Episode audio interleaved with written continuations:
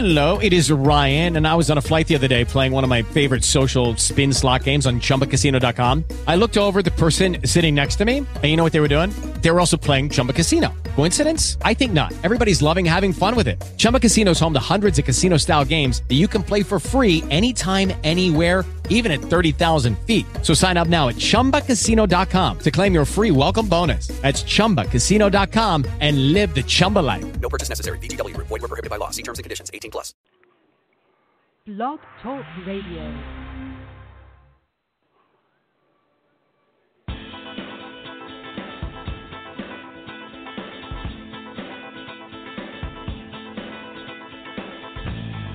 Welcome to Peach State Pandemonium, a production brought to you by the GWH Radio Network, where we take you down memory lane for a look at professional wrestling the way it used to be, with conversations from those who paved the way. And now, the GWH Radio Network presents Peach State Pandemonium.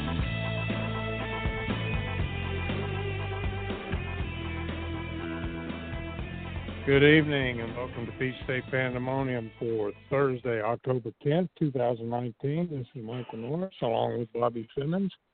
Uh, our co host Jerry Oates is not available tonight, uh, so it's just the two of us for now, but uh, we will be having some people calling in a little bit here. And we'll, uh, we're going to try and do this for the third time and do our show looking back at the career of uh, the late Harley Race. And uh, First of all, I'd like to apologize for the first two times we were unable to do it to our loyal listeners. Don't give up on us. We're still here.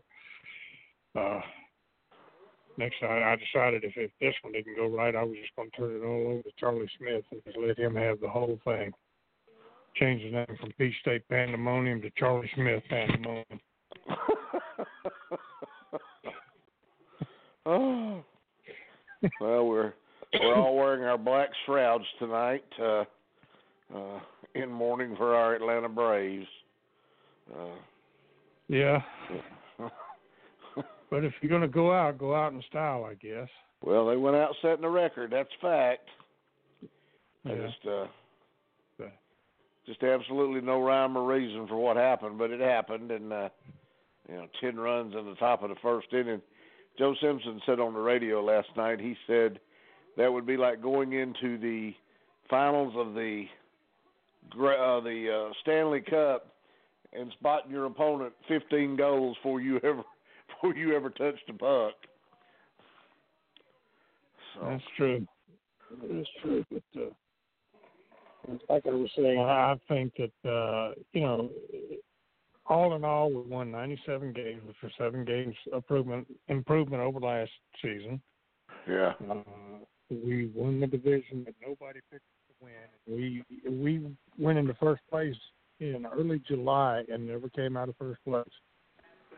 So uh, I just think that uh, you know those injuries to Camargo and Culberson Inciarte, uh, losing uh, Chris Martin at, in the first game before he ever threw a pitch, uh, it just you know he played through injuries and it just caught up with us. And uh, but I have no doubt that uh, this team's got a got a big future.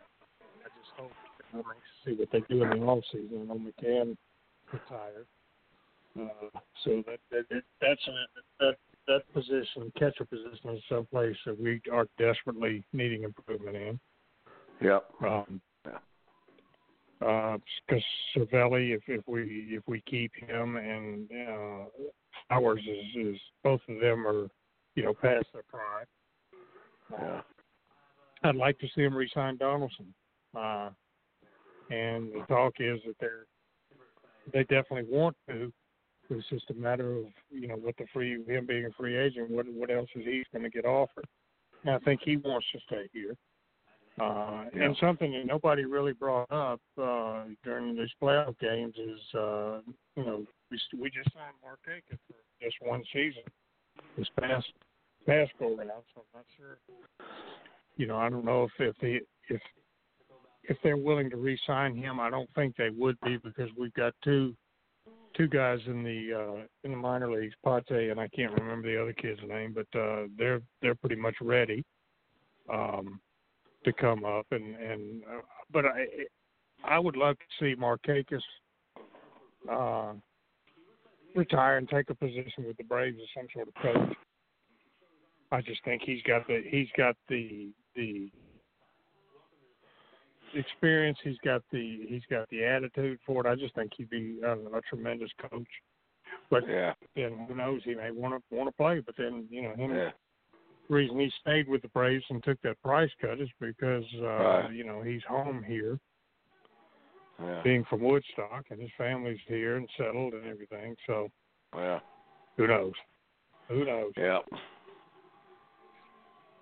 Well, But Teheran is another one that uh, they're gonna they're gonna have to look at him. I don't know if he's a free agent or if he's just to the end of his original contract, and, and they're looking at the um the, the team option as to whether or not to uh, Yeah. extend him. But he is so streaky. I mean, when he's on, he's just tremendous. But when he's off, you know, yep. Well, but who knows? but us Atlanta fans always have the Falcons to turn to. I mean, they're only one and three, so they're they're they're flushed. Uh, the uh, Hawks are just fixing to start or about to start. I'm from the south. They're I've watched their two preseason games, and they've been okay. But and they've got they've got some impressive uh, rookies, and you know, of course, they've got John Collins and Trae Young, and and uh, Vince is still with them. But uh, uh, they just like last year. They if they could if they could end the game in the third quarter, you know, they they win every game. Uh, that fourth quarter, they just they just wear out and yeah, you know, New Orleans beat them, and then Orlando beat, beat them last night. But uh, and the United, they're in the playoffs. I don't look for them to repeat as, as champions, but they're, they're at least in the playoffs. And uh, my Saints are proving, you know, Drew Brees, Brees may not have a job when he comes back. He may be second string. Yeah, they're playing pretty good uh, right now. He's he's been Bridgewater's been impressive, you know. So, But we'll see. We'll see. wow. Well, Atlanta, the Falcons play the Cardinals this week. Who do the Saints play this week? I don't know. No. I haven't. Even, I haven't. I don't. Honestly, I do not keep up with it like I used to, and I, I just. uh It's it's difficult for me to even sit and watch a complete game, but uh, uh, you know, sometimes one will catch my eye. I've been watching more college ball than I have anything. But anyway, welcome to the Peach State college ball about the Atlanta is- Woe. Yeah. anyway, uh, uh, had a chance to go down a couple of weeks ago to see a card by uh, Victory Championship Wrestling. It's a little independent organization that's running Alabama and West Georgia. Uh, my brother-in-law is promoting matches in uh, Franklin, Georgia. He's promoting some matches in uh, uh, Lagrange, Georgia, and a couple other places. Uh, my son's refereeing, and I got a chance to go down and see the matches, and uh, uh, they've got, uh, uh, you know, it's, uh, they all, they're most of them are pretty young guys, and they're they're you know they're lear- trying to learn the craft. Uh, same same scenario I've seen with any independent show I went to. Uh, the thing they're lacking is psychology. They know how to do it, they just don't know why they're doing it and when to do it. And uh, uh, I was uh, I was pretty impressed with the with the the the hard work they put in, and uh, uh, not to mention my grandson's a ring announcer, and he's he's going to major in college next year in journalism, so he's he's he's doing this and loves it. So I'm I just told him keep dreaming. Who knows? You never know. So uh, we're uh, I was happy to see that first wrestling match I've been to, and I cannot. Well, I went up for that benefit that Bo James did for for uh, Sandy and Don Wright, uh, but uh, this was the first time of my own volition I went to a show, and uh, uh, it was I was entertained. It was good. Got to see the chicklet, Chick Donovan. He's still still wrestling, Yeah. sir. Georgia heavyweight champion. Yeah, he's uh he looks good and uh still able to, still able to get in there and go. He uh, uh I'm not sure how old Chick is, but he he's up there. He's older than me and, and Seventy-two, I think, is what I've heard. Yeah, I've I've heard that too. I I'm not sure, but uh, he can. Uh, he uh, he had a pretty good little match with a with a kid there uh, when I was down there, and uh, it was good to see Chick. I've known Chick a long time, and it was uh, it was good to go watch the matches. We took uh, we took Randy's grandson with us, and we went down there, and uh, I I don't think he was as enamored with it or fell in love with it like me and Randy did when we were kids, but uh, uh, he uh, he did enjoy it. He said he came back home and told his mother. He said it was real. He said I heard them hitting each other because everybody on the card threw a chop. I'm sure we'll talk about this more when Les gets on, but I guess if if you are a fan of the current you know style of of professional wrestling, this is really a heyday. You not only you got televised now, you got NXT, which is the WWE's farm league. Uh, the NWA is is uh, what there is of it, which is basically owned by Billy Corgan. They're they have taped shows here in Atlanta, and they're showing them on YouTube. Uh, and, and it, it's set up in a small studio atmosphere, kind of like TBS was, and right. like it was back in the territory days. Uh, AEW is on on now. New Japan is on. Uh, there's two or three others out there that are, and some fairly, I I guess they're well known names now. Of course, I'm not familiar with any of them because I don't I haven't followed the business in ten or fifteen years. But you know, I know Dusty's son is involved in that AEW, and I watched part of their show. Have you seen any of their show? No, well, no, I haven't. Um, Well, you know, everybody keeps on. saying- uh, go ahead. Well, you know, everybody keeps saying we're going back old school. We're going old school, old school. Well, they don't know what old school is. I mean, what is old school? Yeah. It was just doing the business the way it was supposed to be done, and we all we all made a good living, and we and we performed in front of the same people 52 weeks a year, and everybody thought they were smart, but they were but they always had the doubt in the back of their mind, and now everybody knows it's it's it's a work, and they, you know, I watched part of I watched Cody Rhodes and some guy on TV the other night, watched about 10 minutes of it, and they had a halfway decent match, but they did 72 false finishes with some of the most Yep. horrible, I mean, just crazy stuff, and they kept kicking out at two and a half. Everybody, you know, you know they're going to kick out.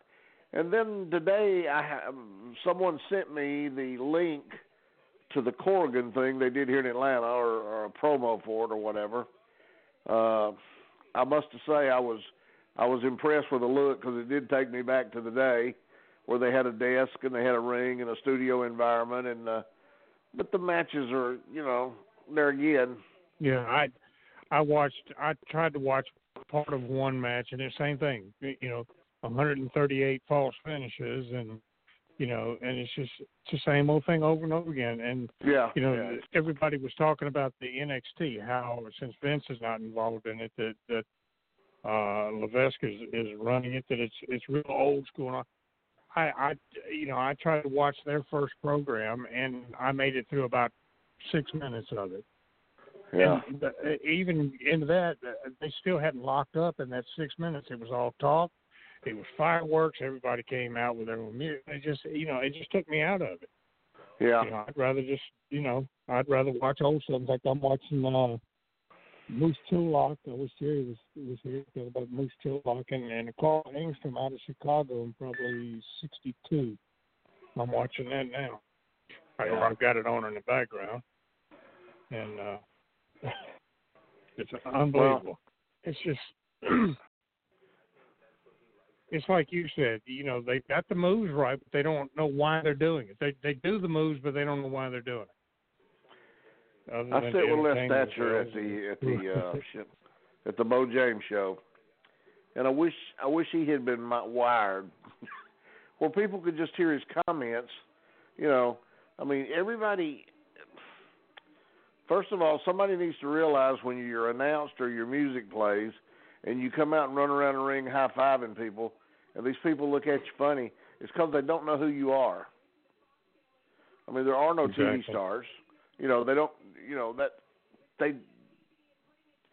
Everybody does the same thing. uh, everybody jumps in the ring, jumps up on the second rope, throws their hands up in the air. You know, the heel wants to scream at the people, and uh, the, you know, there again, they don't know who they are, so they just sit there and stare back. Uh, it's a, I don't know, they're just to really go. Well, it's never going back. I mean, that's just the bottom line. It's never going back, and everything today is geared for TV. Where our TV was a means to get them into the building, uh, now TV is their means to make whatever revenue they're going to make. So Yeah.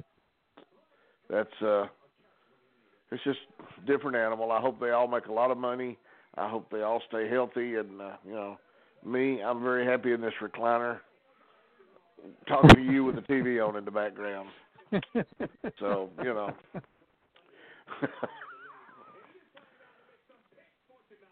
But I still think is there's been enough time passed by if they went back and at least tried to work a match where they actually worked holds and didn't didn't do those high spots and clotheslines and DDTs and all that stuff, choke slams, that it would be different enough that somebody might sit up and look at it and say, "Hey, it might catch somebody's attention."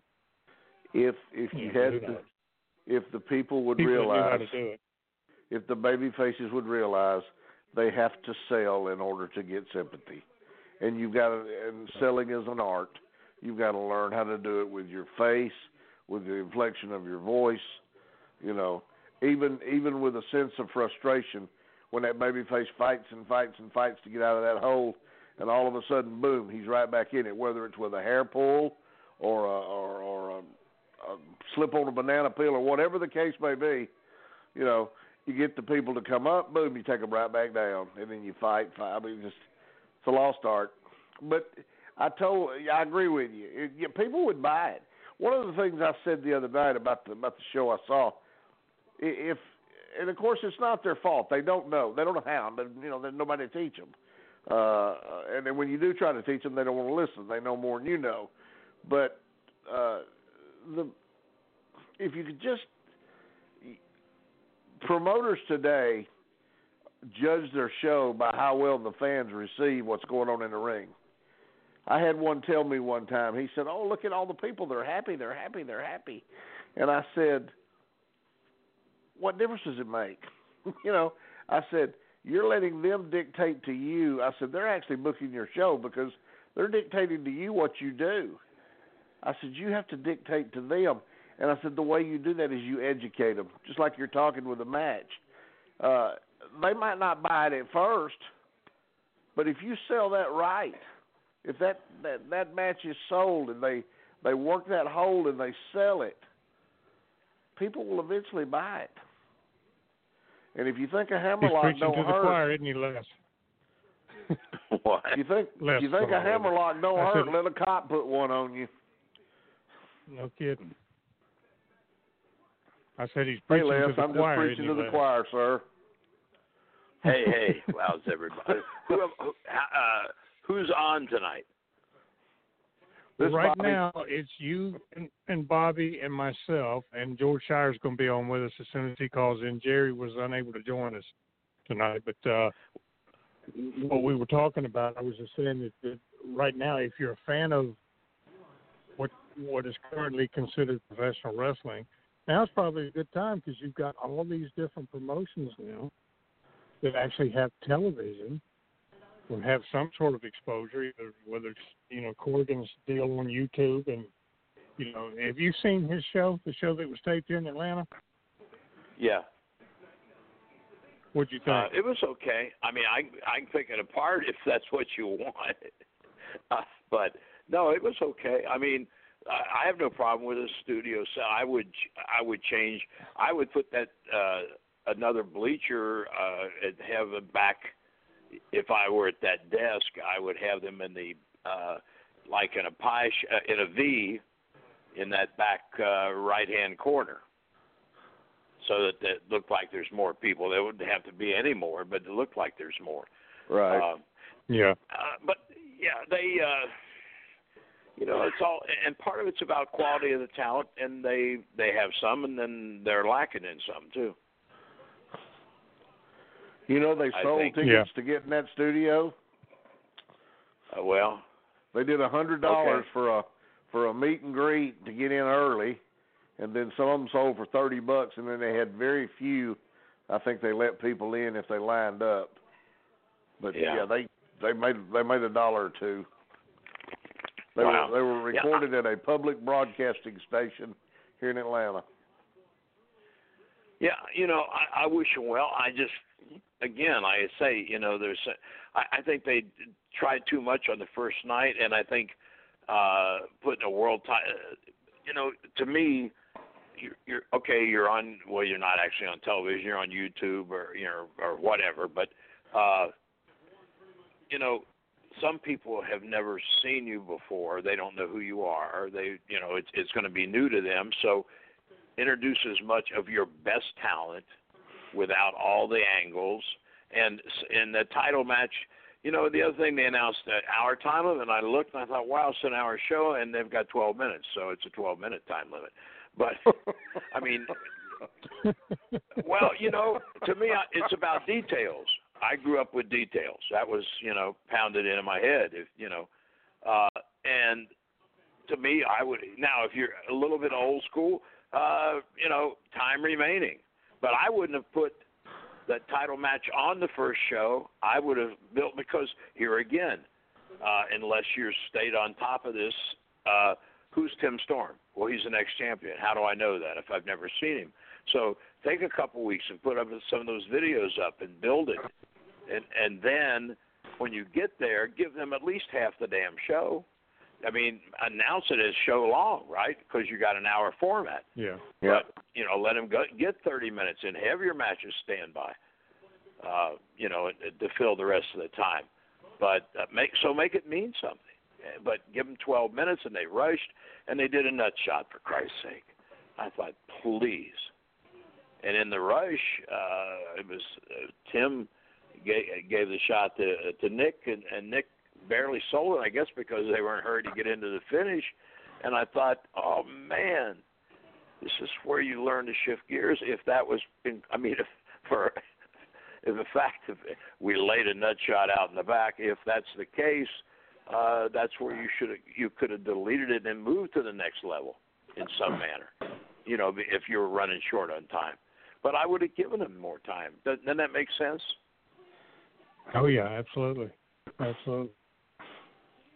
Well, we were, you know, we were taught we were taught to work a shoot.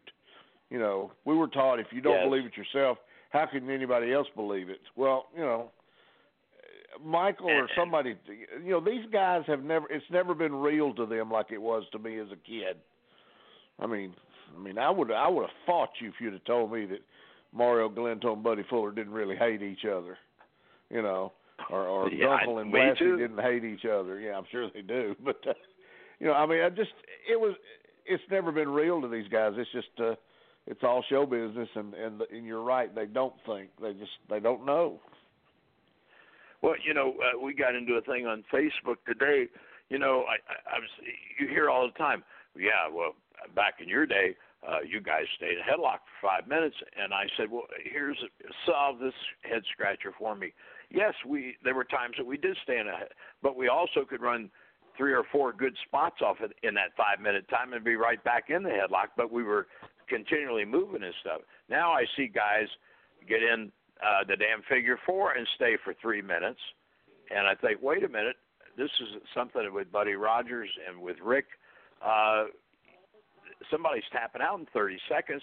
So Yeah. what am I to believe? Uh, either you, the guy putting it on doesn't know how, or the the guy in it is the super uh, the junior Superman. I don't know, but I mean, but you're you're laying there for three minutes. We're moving around for five. What the hell's the difference? Yeah. Exactly. And I, I don't done remember the match. Somebody else preach. a couple of months ago, I was telling Bobby I watched a match on. uh I don't know if it was on YouTube or what it was, but it was a title match. And it was a, a pretty famous match. But I watched the whole match. It went it went twenty something minutes, and they did exactly two high spots the whole time. The rest Sure. Well, you know, training holds, mat work, stuff like that. You know, and Well, you and know, and when was- you say people, when you hear that attention span crap, Uh, a lot of people watch New Japan. I enjoy watching New Japan, and they have 35, 40 minute matches. So somebody, I mean, and the people obviously stay tuned, and people over here who you know who are satisfied with you know five or six or seven minute matches with uh, most of the promotions. Um, you know, but they'll still go to New Japan to, to actually, you know, watch, and they're closer to being them and NXT. Honestly, is more like wrestling as we knew it than uh, anybody else right at this point well, see, in time. I guess I'll have to try NXT again because I watched their first official show the other night, and I couldn't tell any difference in that and, and what Vince was doing. You know, oh, last man. time I Adam, was him, uh, which was Adam, ten years ago. I've worked. I've worked with Adam Cole and and uh, uh, Matt, and they. I thought they. Well, they now judging both shows. Never mind, you know, which is prettier or whatever. Uh, they won the wrestling portion of last Wednesday night, with hands down. Matt and Adam tore the house down. Um, Well, see, I never Uh, even got. you know, I watched. I watched about six minutes of it, and I couldn't. They never, never even had a match. I turned it off before a match ever started. It was all, you know, uh, fireworks and you know. oh well, I think I- the, yeah, the I first match was was going to be like four girls coming out, and they all came out and all looked the same, all did the same thing, all you know had similar music, all ran around, and shook hands, and it just I I just couldn't do it. I turned it have try them again. I'm, okay. I'm watching. I'm watching a 68 year old Moose Cholak beat somebody I've never seen before right now. This had to be one of his last matches. Um, Bobby, they should I- they I should have had uh, they should have had one of us, uh, you know, uh, be on the show just because. Uh, when was the first year you worked there? I started in '72. Okay, I got you. I first wrestled uh, when Leo was a booker in '66. Well, I, you know, and When there again, still- I'm not. you I'm not. when was still- this is this is not trying to be funny. I was a fan. I I was going to the matches then. I remember those days. I mean, you know, The good when- old days. Yes, when you and Roger was here, and and and Buddy Yeah. Colt was Ron Cowboy Ron Reed, and I mean that. Hey, Friday night was a big deal for me. I mean, I just Yeah, I, I loved it. that was uh, that was it. the start of the Anderson dynasty throughout Yes. the southeast too. Yes.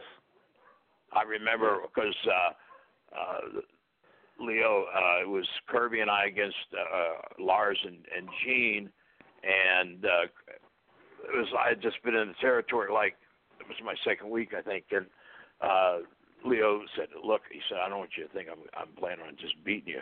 He said, "But these guys are going to be my next big champion heels, and damned if they weren't."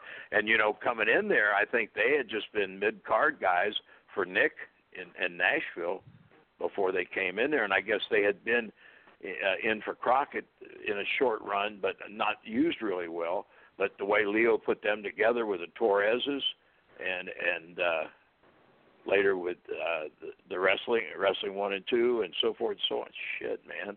I mean, that, but that was uh, yeah, that was that was the And- and start. I, you know the thing was too here you know w- they were wrestling heels i mean they were heels but they didn't you know it wasn't all chopping meat they you know right. work a you know they work a hammerlock or a headlock or work on your shoulder uh and the torres brothers you know they were they were matinee idols you know to all the women and uh they they had a run with the andersons they had a run with uh the vachons they had Paul, they had the Butcher and Stan in here, and they'd bring Mad Dog in and out, and uh, they had. A, I don't know how long they were here, but they had a pretty good run here. Yeah. Excuse me. I was in uh with Enrique uh it was in uh Kansas City in sixty three when Archie when Stomper uh first started the gimmick when Geigel and O'Connor first put the Mongo gimmick on him, the Stomper gimmick on him. And uh, Well, I'm glad you Yeah. mentioned that because I just I I watched the match here about about an hour ago, and I you you pinpoint. I figured it was between 63 and 66 because uh, Lou Thesz was brought up as being champion. I know it was during his last run, but it was a, a TV match with the Stompers against Spaceman Frank Hickey from Kansas City Okay. TV, and sitting in sitting in the audience doing the fan out of the out of the audience gimmick was one Douglas Baker when he was still the friendly ox with the horn rimmed glasses and the the, yeah. the Fidel Castro hat and the trench coat. I'm trying to think when uh 63 63 was when I was there. It was from uh damn it, let me let me think here a minute.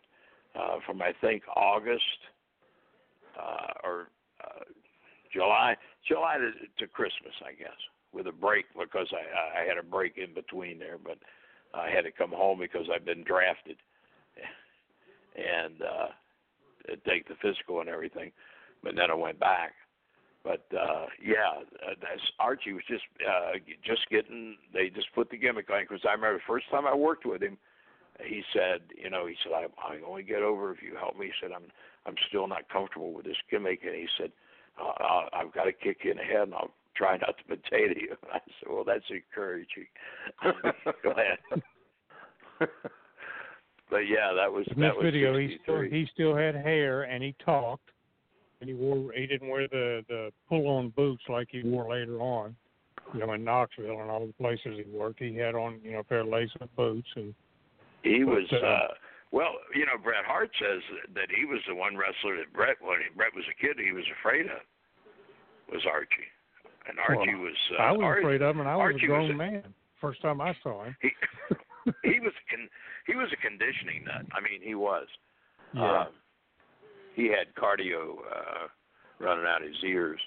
He was ride his uh, bicycle was from Knoxville to Maryville, and then ride his bicycle home after the matches.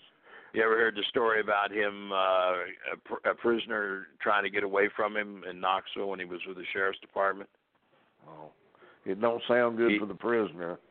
Well, what it was, he was transporting a guy uh, uh, from I don't know from the jail to the courthouse, courthouse back to the jail or something. Anyway, uh, he was, you know, the people there in the jail knew who he. was. I mean, because he'd been over TV so much there, so obviously everybody knew who he was. But anyway, uh, it was just him and this one young this young prisoner.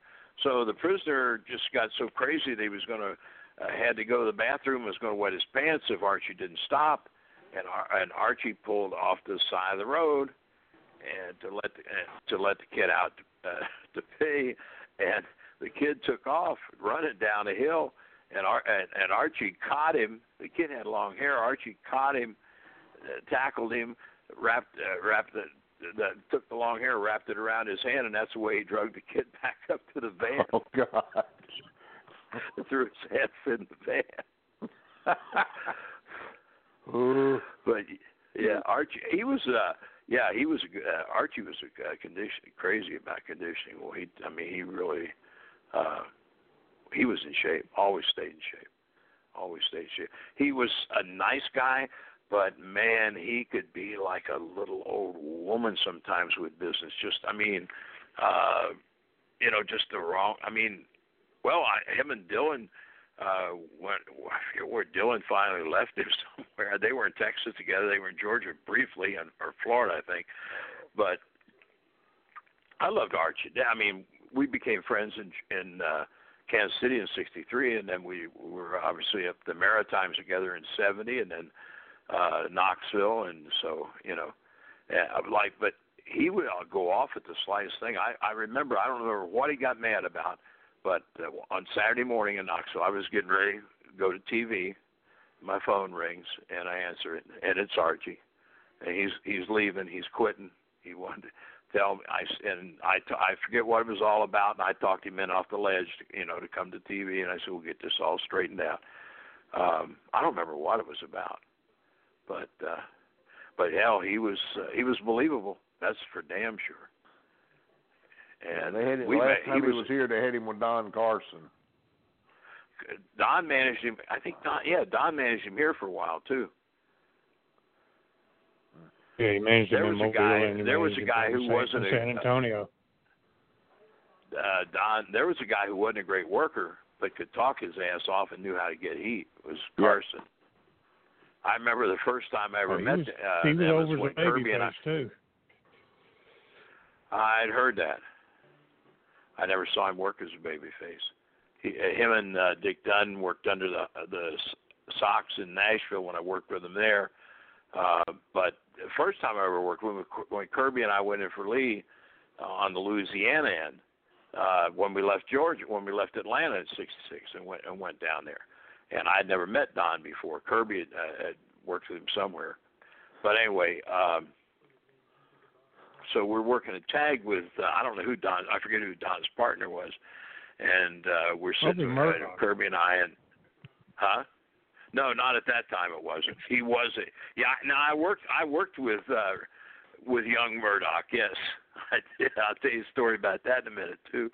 But anyway, we were, we were working out the fall finishes for the falls, and uh, anyway, in some point I was in part of our comeback. I don't. Uh, I was going to end up. I needed to uh, get some, you know, get over on Carson some way, and I and I suggested. I said, well, and we do this, and and I can backdrop him. And Rock said, oh my God. I said, what? He said, you can't backdrop my star. Uh, he said, you try you try to kill kill all the heat. I said, what are you talking about? He said, he can't take a backdrop. that was Don's working skills. but he, but he could get over. Now I tell you, Ronnie Carson, that's who we're talking. Dickie Murdoch when he first started yeah. in the business. Yeah. Uh, they were working. They were working with Bob Kelly and I in uh, Pensacola TV, and um, the finish. I don't remember what the finish was, but to get into the finish, we we're going to have a four-way, and Ronnie or Dickie Murdoch was supposed to slam me. So we get ready to get into the finish, and all four of us go there, and the damn uh, a board breaks on the on the ring. So we got a big gap, and so we're trying to work around it. Of course, Ronnie, who's the green guy, comes and tries to scoop me, and I block him. He's, I'm supposed to slam me. I said, not now, you damn fool, not on that damn hole. oh, oh, okay. that was that was Ronnie Carson. Huh. Uh, the end of '66, Carson may have still been teaming with uh, Carson's partner in that you talking about in Louisiana may have been Max York because he and Mac he and York were together before. Yeah, he and like, uh, like he and York were together before Carson. I mean, before yeah. uh, Murdoch came in. I like. You, I like. You, you mentioned Dunn and uh, Carson uh, working under the hoods in Memphis. I can't remember who told us the story. I think they told it on here one night about uh, uh, they had a woman or a granny. You know, all towns had a granny on the front row, but this one was uh, she'd swing her pocketbook at you, and they said that Carson was out on the floor on a Monday night up there in Memphis, and uh, she uh, she said, "I'm gonna hit you with my pocketbook," and Carson told her, said, "Well." If it'll make you feel better, go ahead and hit me. And said she took the pocketbook, hit him upside the head. And he said he asked her, he said, Now do you feel better? So uh, the old man Welch that was the promoter there had some guy on the car lot that was his partner there. And the next Monday night they went back up to Dunn and Carson and said, Look, my partner here wasn't, uh, wasn't here last week, says, How about y'all let that lady hit you with a purse again this week? And so they were out in the back, did whatever. And Dick Dunn said, "Well, you did last week. I'll let her hit me this week." And uh, what they didn't know was old man Welch had given the old woman a brick to put in her pocketbook. Oh my God! And they said he liked to knock Dick Dunn out. oh well. I don't know why it made me think of what I'm about to tell you when you're telling me that, but it, well, I, it, it's a fan to start with but having to work with a fan in Alexandria, uh, Louisiana. Cur- uh, Kirby and I uh, were working a program with Frank and Jack Dalton, or Donnie Fargo and Frank Dalton, all yeah. around the territory, and uh, for the uh, NWA United States Tag Belts. Anyway, uh, we, we're uh, working in, in Alexandria, and uh, we're on Split Falls and go through and for some reason the the referee didn't show up. Car trouble, I don't know what it was, and the promoter picked his buddy, who was a fan, to be the referee. Oh my so, God! and so obviously we've got to work around to where we can talk in the ring, right, without him hearing us, and so forth, so on. So anyway, we get we split falls. I don't know who took the first one or who took the second one, but anyway, we split falls and, and we get to 60. and so uh, you know the fans you know want more and everything, and so like baby faces tend to do, Kirby and I asked for five more minutes. The guy gave it to us. so we go five more minutes, and Kirby said, "Hey, this this guy is a mark." And I said, "Yeah." He said, "Watch." And he said, five. The guy gave us five more minutes, right? So now. 60 turns into 70 and I told Kirby I said if you ask again I'm going to kick your ass. but I I if, if I think if Kirby to ask all night he'd we just stayed out there all night. He wanted us to win. Oh. Uh, the good old days. Oh, lordy, lordy, Well, lordy. You, none of you guys went to on- the uh, taping. No, I I didn't. I just saw it on on Mac McMurray sent me a a link to it. I watched a little bit of it on on the computer today. Yeah, I I watched it. Uh, uh, I, I my browser w- wouldn't YouTube wouldn't let it because of my browser and and uh, a friend of mine uh, who's smarter about that stuff than I am. Now I've got to figure out a way to get all my favorites back where they belong. Anyway, that's a story of another. that's another story. Uh, yeah, it. Uh, I, you know, I hope they do well, but I think they're going. I don't know who the booker is, but uh, I can tell you it's not Jimmy because his his fingerprints were not all over that, uh, unless he was choking somebody because of some of it. But uh, I don't know. You know, I think. Uh, well, you know, Well, at least they got they got uh, Morton and Gibson as the world tag team champion. I don't. You don't want to know what I think about that. I, I, I mean, it AARP champions. Well, see, now me, listen, you know, when those guys, when they were the Young Rock and Roll Express, when they were working with Ricky, uh, with, uh, excuse me, with Dennis and, Bobby, uh, man, I mean, eh, or like when Ricky worked the deal with Flair, uh, yes, they got my respect and they were good, but this ain't Ben. And here's the other thing as a promoter or as a booker, if I'm really trying to actually suspend your disbelief, uh, I'm going to put these guys over on television over guys who are young enough to be their grandchildren. And then what am I going to do with the kids that are young enough to be their grandchildren after they look at the lights for the old guys? yeah.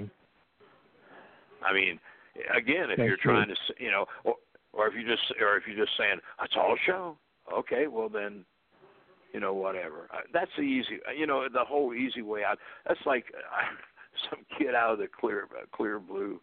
Uh, this is oh, it's been a, a year or so ago. Uh, was talking to me in a restaurant, and, and he said, "Yeah, I know. Uh, funny is money." I said, "What?" He said, "Funny is money." I said, "Where'd you hear that?" Oh, so and so who wrestles here or there. And I said, well, tell so and so that Les Thatcher said he's full of shit. right? He doesn't know what he's talking about. Yeah. You know, but but you know that guys, the, the easy way out is first to say everybody's smart, so no matter what, you know, we can do anything we want, right? It doesn't have to look real. Uh, and the next way, you know, eh, you know, and it's so that's my excuse, right? That's my excuse for doing that. Or, you know, I could be funny because that's easier than actually learn how to work or learn how to tell a story just to go out and act a fool Yeah. or get get the most insane gimmick in the world, right? Yeah. Um, yeah, it's it's you know it's ass backwards in a lot of ways, and, and I you know there are guys you know uh, I you know I've done camps last few well you know I, I did a week uh, at the Performance Center for WWE as a guest coach, but I've I've done uh, camps with Rudy Gonzalez and Lance Storm and uh, Dr. Tom and Rip Rogers and, and uh, Francisco Ciatso and uh, who you may not know, but he's he's a good uh, he's a young guy, but he, he's old school in the way he teaches. But anyway, uh, you know, there's so few guys that actually try to teach sound basics, right? And the fundamentals never change. I mean, my my analogy of that for kids, I you know, the movie that won Best Dramatic Film at the Academy Awards in 1940, and the movie that won it in the year 2019 you know the technology's changed, the, the wording and the scripts would have changed, the uh, you know the style of clothing has changed, et cetera, et cetera, et cetera. But the one thing that has never changed, and, and they having those two movies have in common, is the basics for making a good dramatic movie, and the basics for Yeah. our business are the same today as they were when I broke in fi- uh, 59 plus years ago. So Hmm. take that and smoke it, by gosh. Yeah. That's, nah, well, I guess George has either forgotten about us or he's having issues or something. But maybe he uh, snowed I in. was going was could be. Maybe he snowed Or in. maybe since uh, since he's got the same blues I got since the Braves got because uh, it, it's the uh, oh, you, swept. you, you, I'm slitting my wrist. My damn Dodgers, right? Win 106 in the season, and then That's a, that you know, and that's the thing. And the Braves won '97. That was the two top teams in the the National League. And I understand because of the expansions and all that over the years that they had to go to three divisions, and that that forced the wild card situation, all that. But you know, I'd much rather Right. see the team with the best best records playing for the division. But you know, there again, it's all what uh, what what draws money, I guess, draws TV coverage. But uh, I guess. anyway, uh, uh, uh, go ahead and uh, we'll, we'll we'll start discussing uh, the late great Harley Race. Now you you met him. You said you worked with him in Boston when you were breaking in up there. Oh, in '63 in Kansas City when Archie Oh, he was in, he was already out there. the- Okay. Yeah, yeah. Har- at the time, uh, Harley was 19, and uh, I was 22. And uh, Mhm. yeah, that uh, I've got. I have a. I don't know where the hell it's at, but I, I have found a when I was packing up to move to Knoxville, uh, a picture of uh, Harley. We were uh, Kansas City, uh, Missouri auditorium where we worked on Thursday nights, and he's going to knee drop me off the top rope uh, in a match. But yeah, that's when we first met and first worked together. It was in Kansas City in '63. So he'd already been through the Gulas territory as Jack Long, and then had had his car wrecked by that time, right? Yeah, that was in yeah. '61. That that I don't happened. know. It was, it I don't know when he he worked for for Santos in Boston, and of course, you know he wasn't Harley Race. I think I forget called him the Great Mortimer or something like that. he had some. I don't know. He, now I broke in with Santos. I went to I went to Boston in February of '60, and uh, started my training, and had my first match uh, July the fourth of '60, and uh, went home for Christmas and came back there in '61 and stayed, and left there in November of '61. And then, but that's how my first two years of my career was up there. Uh, I, he wasn't in at that time, uh, so it was either know when he before me or after me. I don't know, and it and it could have been a little bit before me because uh, he started at. Uh, well, he was. No, I'm trying to think. If he's three years younger than me, um, and I started 19, he started 15, so I would have been 18. I mean, so I don't know. I don't know when he would have been up there, but that's the first time we met was in in '63.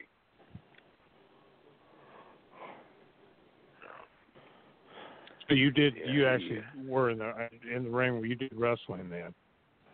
Yeah. Oh yeah. Yeah. Yeah. I worked. I worked. I worked. We worked singles some and worked some tags, and then he uh, some spot shows uh, around territory. He rode with me a couple times, so we, you know, we spent a little time in the car. Um, we're just two kids, man, hanging out. What can I say? yeah, he uh Harley. You know, I love Harley death. He's, I mean, the, the tough guy reputation is obviously truthfully earned. It's not a, a, a myth. Uh, but you know, if, if you're really uh, around him, he's just a teddy. He was a big teddy bear. He was. I mean, if he liked you, man, he liked you.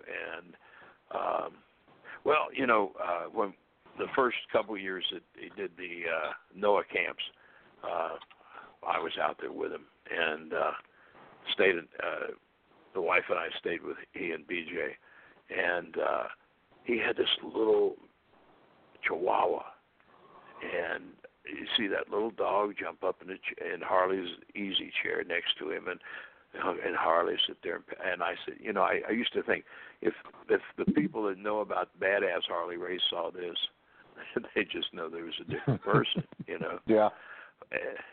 Uh, that's just he was, uh, you know, it and the one thing I liked about Harley, he was, you know, if he if he said you'd done something right, then you could go to the bank with that. You know, he didn't bullshit you, and uh, that was, uh, you know, that was uh, to me that in in our business is. it's not not necessarily rare, but there are times that people will talk out talk out of both sides of their mouth, as the old expression goes. But uh, yeah, Harley was. And uh, we have been we have been joined by George Schire. He's gotten over his uh mourning of the twins, and he's uh he's with us now. So how Regained his this George? composure. hey George. Hey guys. Hey, I I apologize. I'm late. I was at my uh, granddaughter's volleyball game, and wouldn't you know, they go into extra games, and I was just kind of pushed for time. I apologize, man. I hate being late. So, so what you're saying is your your granddaughter's volleyball team did better than the Twins and the Braves did, huh? Oh, hey, I got news for you. They won them. They won the game. Yeah, let's not talk about the Twins. You know. and, and my Dodgers too, so we can all Yeah, mourn Dodgers here. too. Yeah, man, what happened there? I tell you. Yeah, that, I I give up. I don't know what happened there. Probably there'll be a new uh, new uh manager next. I don't know.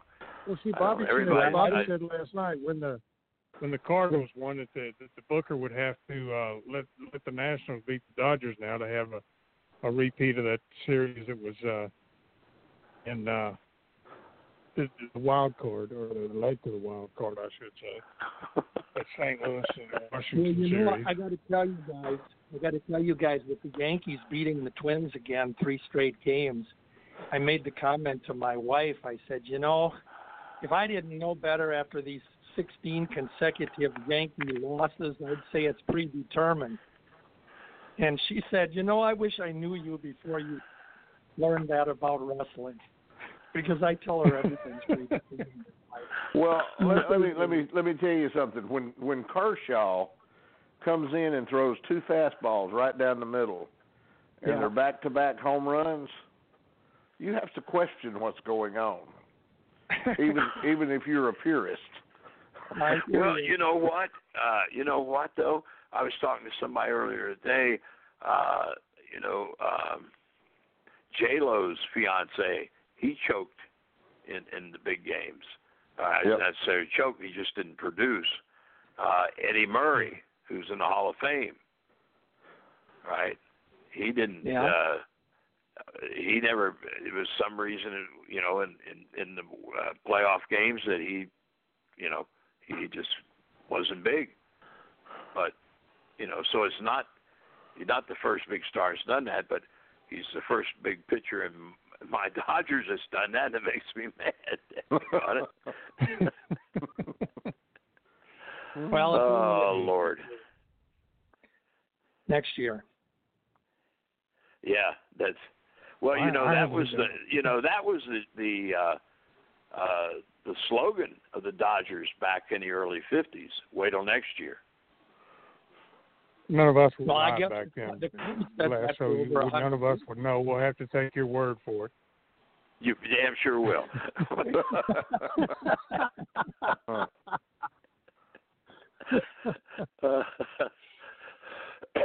that's one of the good things about being the oldest guy in the house. I can lie to you about certain things you can't fix. Yeah, we no we way you can check. right. I was Uh, talking about Harley, about people wouldn't realize uh what a teddy bear he was if they knew him. Uh I walked into uh Jim Barnett's office in November 1974. Had been working for the quote unquote opposition for 2 years. And I was the only person off that 31 32 man roster over at Gunkel that left their office on Saturday and had a job Monday morning working for Barnett. And I didn't know what I was walking into and Harley was the booker and and needless to say I had heard all the stories and and uh, uh, to say I was scared and intimidated would kind of be an understatement. Uh, but I walked in and he treated me like he had known me my whole life. He was kind to me. He told me the stories of being the kid that drove Happy Humphrey around up in Tennessee and did all the jobs that uh, nobody else would do just because he wanted to be in the business and uh he he he was just super kind to me and uh uh we had a we had a very good relationship for all the years that that I was able to work with him. He he didn't book there long uh after I got there, but uh when he became champion uh I was sort of like his personal secretary. He would uh wherever he was, he would call and he'd say, "How about autographing ten pictures and mailing them to this deputy sheriff, or mailing them to this sheriff or this police officer, for whatever reason?" So, you know, there's there's probably there's for hundreds. probably for speeding tickets. Yes, hundreds of pictures around the country people have framed in their house going, this was signed by Harley Race when they were indeed signed by myself and mailed on his behalf.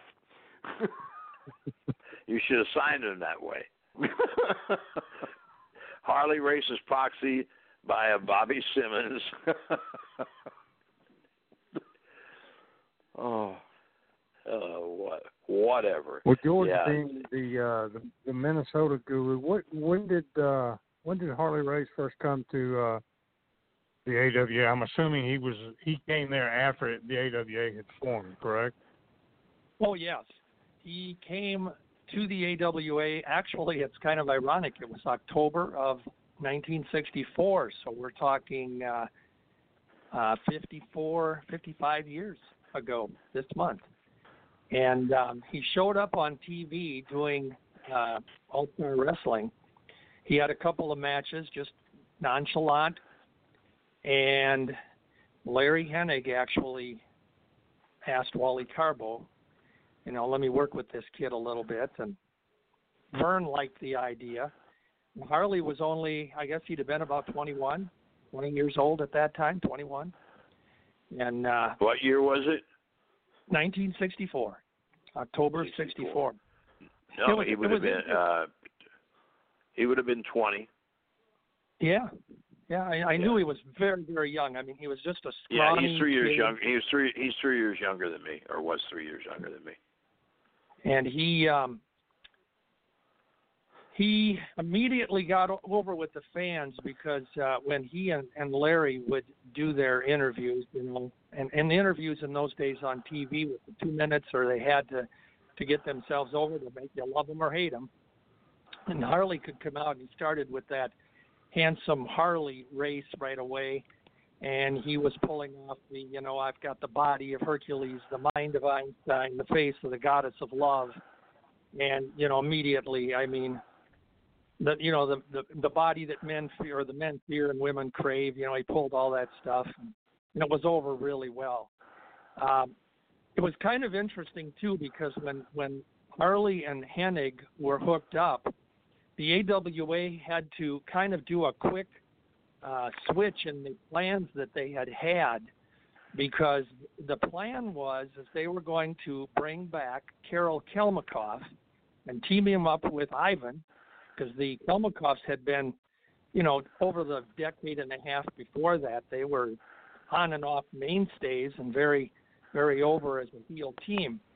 But uh, in October of that year, '64, Karol uh, suddenly passed away, and the AWA's plans were kind of derailed. So they switched Ivan to a baby face and hooked him up with Dick Garza, who came in as Mighty Igor, and that Igor was playing the the uh, rookie, never wrestled type guy who sat in the audience with the with the trench coat on for several weeks, and and uh, when he finally took his trench coat off, you know, in in that year, uh, uh, Igor had this massive build, and and he couldn't speak any English. He was from Poland, and he wanted to be a wrestler, so they hooked him up with Ivan, the veteran, Kalmikoff, and uh, they became a tag team and a manager tag team combination, but they were fodder for the uh, Hennig and Race combination. And then, you know, as I said, it was kind of the plans were switched, and it was going to be Hennig and Race as the next tag team champions because uh, the Crusher and the Bruiser, who were the champions at the time, Crusher had been on one of his self-imposed vacations. He used to take time off and was injured, but he'd been off for a few months. And uh, the Bruiser, he was working his own territory in Indianapolis so you know we had no tag champs, and they uh, they pretty much went with Larry and Harley, and, and they were over right away. And from October through January of '65, October of '64, January '65, they were unbeaten. Uh, they put them against several combinations, and they put them against Verne Gagne and Reggie Parks, and eventually that turned into a six-man with Wilbur Snyder joining the good guys and Larry and Harley were going to uh, surprise them and come up with their own partner. And they pulled a coup, as they said, and they come out with Dick the Bruiser, and they had to have the best tag team partner because he was one half of the tag team champions. Well, that match went well until Larry and Harley in December of '64. In that match, they were they were um, not tagging off to the Bruiser. They were in and out of the ring with each other, and the bruiser was prancing on the ring apron. And by the time we got to the third fall, the bruiser had had enough, and he went in and took care of business. He took the Hennig and Race and rammed their heads together, and Race fell down, and or Hennig fell down and was pinned, and that was their first defeat. And of course, it set the stage for the uh, January showdown because now uh, Hennig and Race wanted the bruiser, Benedict Arnold, they called him, that he pulled this double cross on them. And the bruiser said, Hey, you want me? I'm going to go to every honky tonk and every bar in Milwaukee, and I'm going to find the crusher. And we're going to have uh, we're going to have that showdown. So in January we had it, and uh, it it just went over really well. I mean, Crusher and Bruiser losing to Hennig and Race, and then for the next four and a half five years, uh, the AWA had those matches between those two teams just about every time they could think of, and every one of them were were over like the last one. So that's really how the story went with Larry and Harley. And I wanted to point something out to you because uh, you had mentioned about Harley getting uh, traffic tickets. Larry Hennig told me he said the last thing I ever wanted to do was every time Harley wanted to drive to a town, I told him Harley, I'll take a bus I can't ride with you. He says I had if I did I had to have my eyes closed. And he said the man had no fear. He'd be doing a 100 miles an hour to get to the town. And uh, Larry said I I just got to the point where I said I'll meet you there. It's funny. yeah, yeah. Harley, uh, when uh, I always said when Harley and Flair were cut loose in Charlotte uh, the same night, I would take myself and my car off the street just out of fear. yeah. what what the re- end result would be. Yeah, Harley. Uh, well, the last time we were out there uh, doing one of the NOAH camps, uh, uh, stayed for a Saturday night show, and he was driving uh, the pickup pulling the ring trailer, and uh, we were on a two-lane Missouri road, some damn place, and he was bouncing 175 miles an hour. And my wife said, he shouldn't drive that fast. I said, oh, this is not fast. He's old now. That's slow for Harley. He's he's only running seventy five. Yeah, he. Well, uh, Larry said he didn't have a car that had a speedometer that was under a hundred. You know, he just he just went fast. You know, and it's sad too because you know Harley had some serious car wrecks in his day too, and um, I know. So, but yeah, he did know how to drive fast. but you know, a lot of us did. Uh, you know, uh, at one point, uh, well, John, Johnny Walker drove stock race stock cars. Johnny Weaver raced stock cars. Tim Woods, myself, and Steamboat, uh, Steamboat all uh, dra- were drag racing. Um, trying to think who else might have been involved. Uh, There's a bunch down in, in Ray Stevens Kelly, raced Winfield, go karts and motorcycles, and and motorcycles. Yeah. Ironically, But, uh, in, in Mobile, Kelly, uh, Hippie Boy at uh, oh, that's Tony right, Gonzalez yeah, at Medic, yeah. When because Lee had uh, the, st- had the track, Buddy, yeah. Buddy Fuller. Everywhere Buddy Fuller ever worked, he got involved with with dirt track racing and all that stuff. I remember they at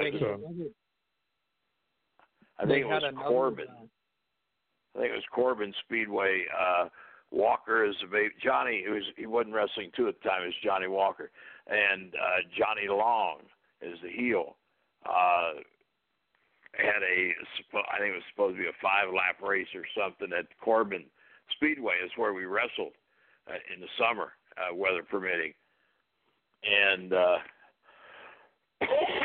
Walker lapped him two times before the five laps were up.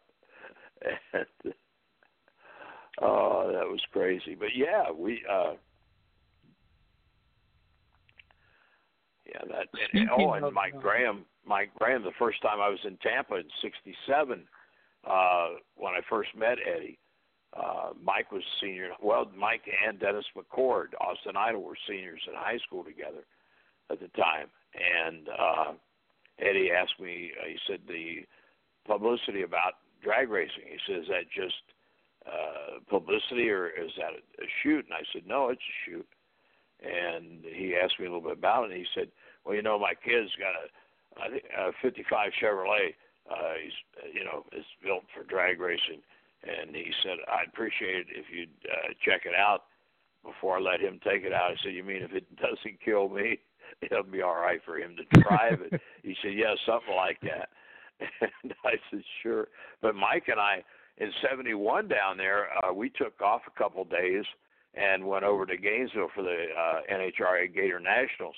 Uh, a couple of buddies of mine from Cincy uh, were uh, running double A gas dragster uh, nationally at the time. But anyway, uh, yeah, Mike. is- Well, Mike stayed in it. Uh, he had a Corvette uh, shop in Tampa. He used to come up here to Knoxville uh, once a year. They have a big Corvette, or at least they used to. I don't know if they still do or not. Had a big Corvette uh, uh, auction here uh, over around the fairgrounds somewhere. And Mike used to bring a car uh, trailer, you know, with a, uh, th- three or four vets on it that uh, to sell or to see if he could sell. But uh, yeah, a lot of the guys are in, into. Uh, now a lot of the guys go to, go to stock car races in Charlotte and get blind drunk and wouldn't be able to see, wouldn't have to be told the next day who won because they didn't see anything. Uh, but then that's just another story, isn't it? You know, guys, I could tell you something. I don't know if you if you touched on this at all about Harley Race.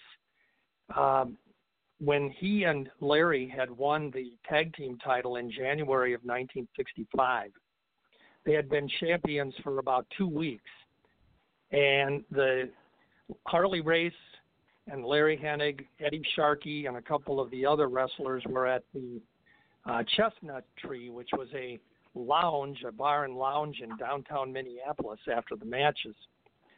And there was a confrontation with some uh, some guys that were beating up a lady in the lounge. Harley got involved in it. He went over to, you know, basically rescue the lady. And one of the guys uh, he took down right away. The other one, and this story has been told by Eddie Sharkey and uh, Larry many times. So Harley had one guy of the three down. He was in the process with the third, with the second one, and the third guy came up behind Harley with a penknife and got him in the back. And Harley was taken to the hospital. Uh, he had this knife in his back, and he was out of action. Uh, it made the newspapers that you know local wrestler, uh, you know, comes to the rescue of this lady and the whole thing. They acknowledged it on All Star Wrestling that uh, Harley Race had been a hero and perhaps saved this lady's life. He was out of action.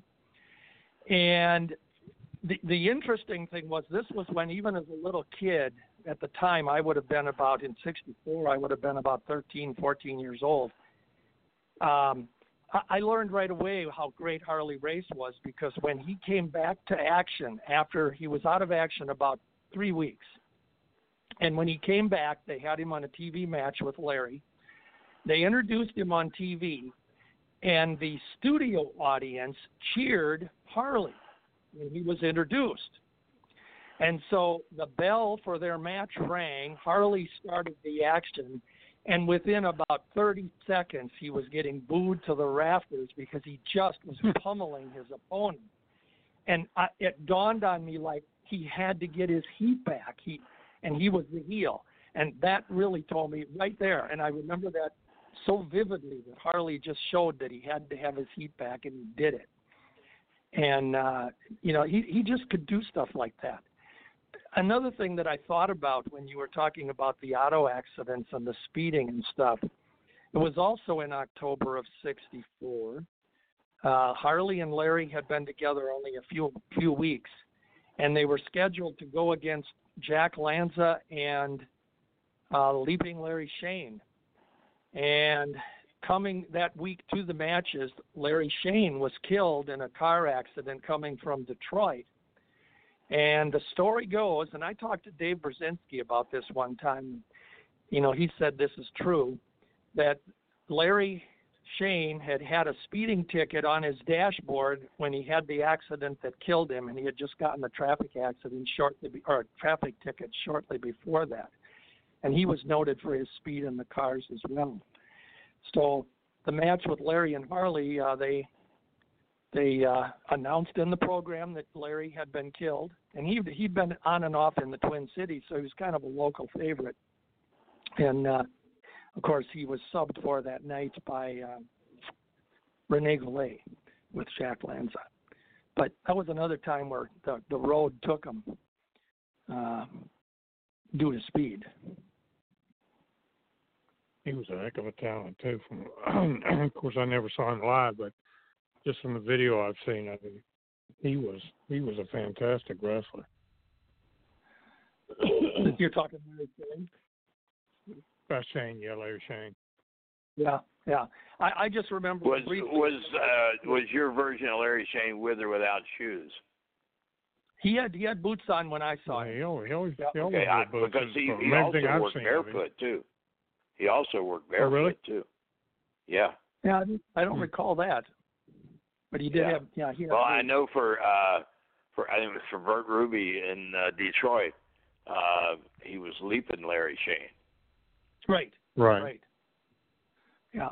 And well, the only two was wrestlers the only two wrestlers in the AWA that I ever remember working barefoot were Anto- Antonino Rocca in the early '60s when he came in, which I think he always did, and then we had um, uh, a young guy named Bob Capel that uh, wrestled in the mid '60s, late '60s here off and on, and he was barefoot. Uh, oh, and Yeah, I should uh, say, Mitsu- well, the Japanese wrestlers did. Mitsu Arakawa, Kenji Shibuya, they always were Sure. barefoot in the ring. But yeah, the, the American, Tanaka. Yep, yep. Yeah. Well, Tanaka never Uh, wrestled here, Didn't but yeah, Uh the amazing uh the amazing Zuma, uh Manuel Yeah, Zuma, he did. Yep. barefooted. yeah. Yeah. Yeah, Uh Ricky Yeah. Starr. Well, no, he he wore the ballet slippers. I'm sorry. He wore ballet slippers, yeah.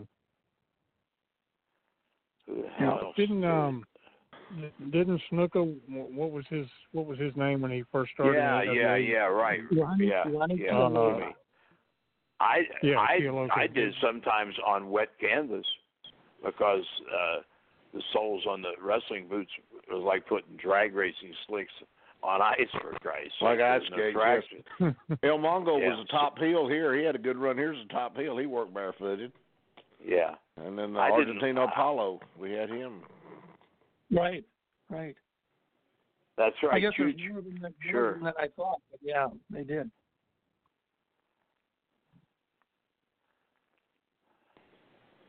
And Lord knows how many guys anybody in the wrestled that way because they couldn't afford the boots. Japanese guys that did. Well, Mitsu Mitsu Arakawa and Kenji Shibuya, I know when they worked for for uh, Minneapolis, you know, they would come into the ring with those. I don't know what you call them, but they were like those wood block shoes that they'd have Yeah. on their feet, strapped on their feet. Yeah. I, I know there's got to be a name for them. And then they would take them off and be barefoot. And of course, they would always build up that their feet were as lethal as their hands and that sort of thing. So I, I always remembered, and I always thought it was weird when they were barefoot because, uh, you know, I don't know, walking barefoot, it just, it's hard. Yeah. Well, I say I, you know, I worked that way a few times, and it, I wasn't comfortable with it, but I just knew it was safer, you know, than than have my boots on on the wet canvas. So, Sure. uh, I, How about Haystack it- Calhoun? He wrestled barefoot? Yeah, that's right. Yes, yeah, He Bill, did. he wrestled barefoot. He yeah. did up until the yeah till the end when he, he started wearing like work boots like Joe LeDuc wore. and Man Mountain Mike, Fly, Flyboy Fraser, all those hillbilly guys wrestled barefoot. The Scuffling Hillbillies, of course. All, all Uh, 38 of them. Well, we started off with one, and now we've got a hundred of them. Yeah, it just depends on yes, the gimmick. Yes, we do. Oh Lord! Just think of Yeah, all no, the uh, country. boy yeah, you guys remember Farmer Marlin? yes. Well, I I'm not young enough to remember him. Remember him, but I do remember him being here in Minneapolis. Yeah, I uh I remember seeing him as a kid. He wrestled for Al Haft, so uh, I saw him on TV. But then I saw him here. He, I think he worked Chicago or New York uh network uh, television wrestling too. Uh, Yeah, I can't did. remember which one it was. But yeah, he was. It was Kohler, because I've seen him from uh, on Kohler's TV shows. okay, so he was out of Chicago. But yeah, he worked for Al Haft, so we saw him live in Cincinnati, and uh he was worked. For, I I don't remember what what year it was. Probably fifty, fifty-one, fifty-two, somewhere in there. I'm guessing. But yeah, that's And you uh, the Scufflin' Hillbillies, Rip and Chuck. Yeah. And you Rip guys and Chuck remember and them? Slim and Willie and Yeah, Willie uh, that's and right. That, those are the additions. It was Chuck. Uh, Yeah. uh, Billy Garrett was one of them. He was cousin Willie. well, and, uh, originally it was Chuck, uh, Rip, uh, Rip Collins and Chuck Conley were the original two. Chuck Conley. Yeah. started for Al Haft, and then yeah, then Right. Willie worked was worked in, and then they got the guy was start out as a manager. Then him and Chuck ended up wrestling as a team. Uh, forget what was And his name. He was kind of a skinny Alfred. guy. Alfred, Oh, yeah, you're talking about, you're in talking the about. Marvin Cheatham, who worked as Slim Slim Marlin. Yeah, cousin Slim. He later became. No, not Slim Marlin. I'm talking about. I- he was one of the uh, Scuffling Hillbillies. Never really had a last name, uh, as far as Well, he when he uh, well, I worked mean, by you know, they himself, he their was name. he was Slim Marlin, but but he also worked as cousin Slim, and he Okay. was There with was a- uh, he there was a teamed with cousin Willie Alfred, some, and then cousin Alfred was the, was the big heavy one that carried the the jug and the cowbell. That Then was he was usually Rocky- a manager, but he worked some too. Rocket Monroe I, told me I one time. I concede to all you historians. How can I beat you guys? I can't. Yeah. I give up. Rocket Monroe told me one time. He said, "Cousin Al hit him with that bell one time." He said he never hit him again. I heard that. Ooh. Yeah. And then the last I one was never- another guy from uh from Columbus, Ohio. After um all the rest of them were gone, Chuck Conley got a guy named uh, Vic Nichols. And they, they were the last version of the Scuffling Hillbillies in the early seventies. After that, it just faded out. I don't remember that that version. I know I knew the other versions, but You know, I've got another one that wrestled barefoot. I just just came to me. Big Luke Brown, when he was first in the Twin Cities, before it became the AWA in 1959, Luke was here wrestling as Man Mountain Campbell. Luke Brown Yeah. is a Kentuckian. oh, okay, Um, Big Boy Brown. Okay. Yep, he was he was Man Mountain Campbell, Don Campbell. He wrestled as here in '59, and he was barefoot. And then when he came back to the then AWA in 1967, he came back as Big Luke Brown, and he of course then had boots on. But it just dawned on me. I remember him being barefoot in '59. He was uh, when I first went. The first time I went to Charlotte, it was '63. He and uh, he was there as one of the hill uh, Kentucky. Kentuckians. Yeah, exactly. Lord knows how many territories the Kentuckians and the Assassins made money in. Oklahoma, Charlotte, At, uh, Florida, I think, Atlanta. Yeah. Did they Yeah. work Atlanta too? California. They tried it in Atlanta after Florida, but it didn't get over as well here as it did in Florida. I heard Tom talk about that. They did it. They worked Los Angeles, and they worked um, somewhere in Canada. It may have been Calgary. And I think Did they, they worked in- Arizona together. Did they wrestle on the East Coast? No, they, uh, I was. Uh, uh, Jody and, and Tom were in uh, Phoenix when I was out there in '66, and no, they weren't there then. Okay. Okay. I can tell you the last territory that the Kentuckians ever worked in as a team. Okay. In Mobile, Alabama. They worked. They they they re, reteamed in 1977. Uh, Grizzly was booking for the league, and they had they had a uh, their last farewell. They had a series of matches against Afa and Sika. Okay.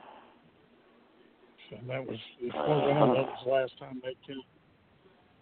In fact, that was probably the last year Grizzly worked uh, as far as wrestling. I know he went to work for Watts as a Somebody who always all around whatever. somebody who always spoke What's very that? highly of Luke was um, Dutch Savage. When I Yeah. talked to him, he always would, he would always it seemed like in every conversation he would bring up Luke. And they had actually wrestled as brothers early in their careers. George, do you keep all this in your head, or do you actually are you reading from a script now? You've got to No, fess no, up. I'm no, I'm standing. I'm standing here in the middle of my wrestling room, just looking at pictures. Oh, As, uh, okay. pictures on the wall as I talk, I listen to you guys, and uh, you know, in the conversation, and it just just comes to me. It's in my head. I can't seriously. I can't remember if I had supper tonight, and you know, this is what it's what it's come to in my life. well, as a kid, I used to, you know, memorize uh, like Buddy Rogers, you know, Camden, New Jersey, real name, uh, wrestled as Dutch Rose, uh, you know, all that sort of stuff as a kid. Uh, but now I just you know what I did remember. when I was when I was about thirteen, fourteen. The first thing I remember doing is I grabbed, you know, these little recipe boxes with the index cards. Yeah. I, I, I bought I had a, I had a recipe box and uh, and I had the index cards and what I started to do back then was I would make an index card for every wrestler that I could read about in the wrestling magazines at the time. And I would just make little notes on them. Well, you know, I did that for a few years. I had I had 3 or 4 recipe boxes because I had so many cards. But eventually, we had a house fire in 1971, and as much stuff as I saved, I also lost a few things, and those were some of them. But nonetheless, I started files, and you know, now I have a file on every wrestler or every tag team in my cabinets, and I retain information in them and photos and bios and clippings and whatever on particular wrestlers. You're a hell of so a manager, Schire, is all I can say. If I don't have it in my head, I can go to the file and pull it out. That's how it works with my brain. Here's all a match on TV. Rogers, Rogers, Maurice, and Barend against Bobo Brazil, Art Thomas, and Dory Dixon from Chicago, yeah, and right. probably 60, no, this was before he was NWA champion or not. Could have been 60. Well, he 60, worked for Kohler uh, that would have, that quite, would have been quite often anyway. Yeah. Yeah. We had Maurice in Minneapolis in the late 50s. He was here as Gene Dubuque. And that was he only made a few appearances about 1957. We never had him after that. His when I first saw him as a kid on New York TV, he was Gene Dubuque. Yeah, and Johnny Barend was here too in the late '50s, but they never they weren't teamed. They weren't associated in any way. And again, that was all before AWA because the AWA was formed in August of '60. So everything before that was NWA Minneapolis.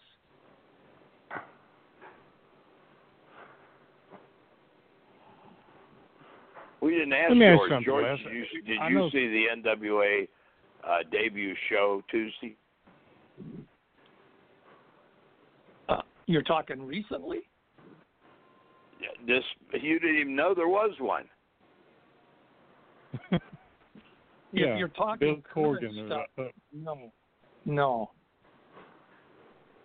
no. Wow. I haven't They're- watched they're- any modern wrestling for five, six years. Oh, okay. Well, then, all right. Then you wouldn't even wouldn't even have a clue, kid. I've I, maybe once or twice in the last couple of years I've switched. My wife will be channel uh, surfing, and she'll catch Monday Night Raw, and I can tell you I immediately just leave the room. I every seems like every time I've seen it, they got some goofy skit going on, and I just leave. I can't do it. So, I, I'm not in tune with the current product. I have nothing against it.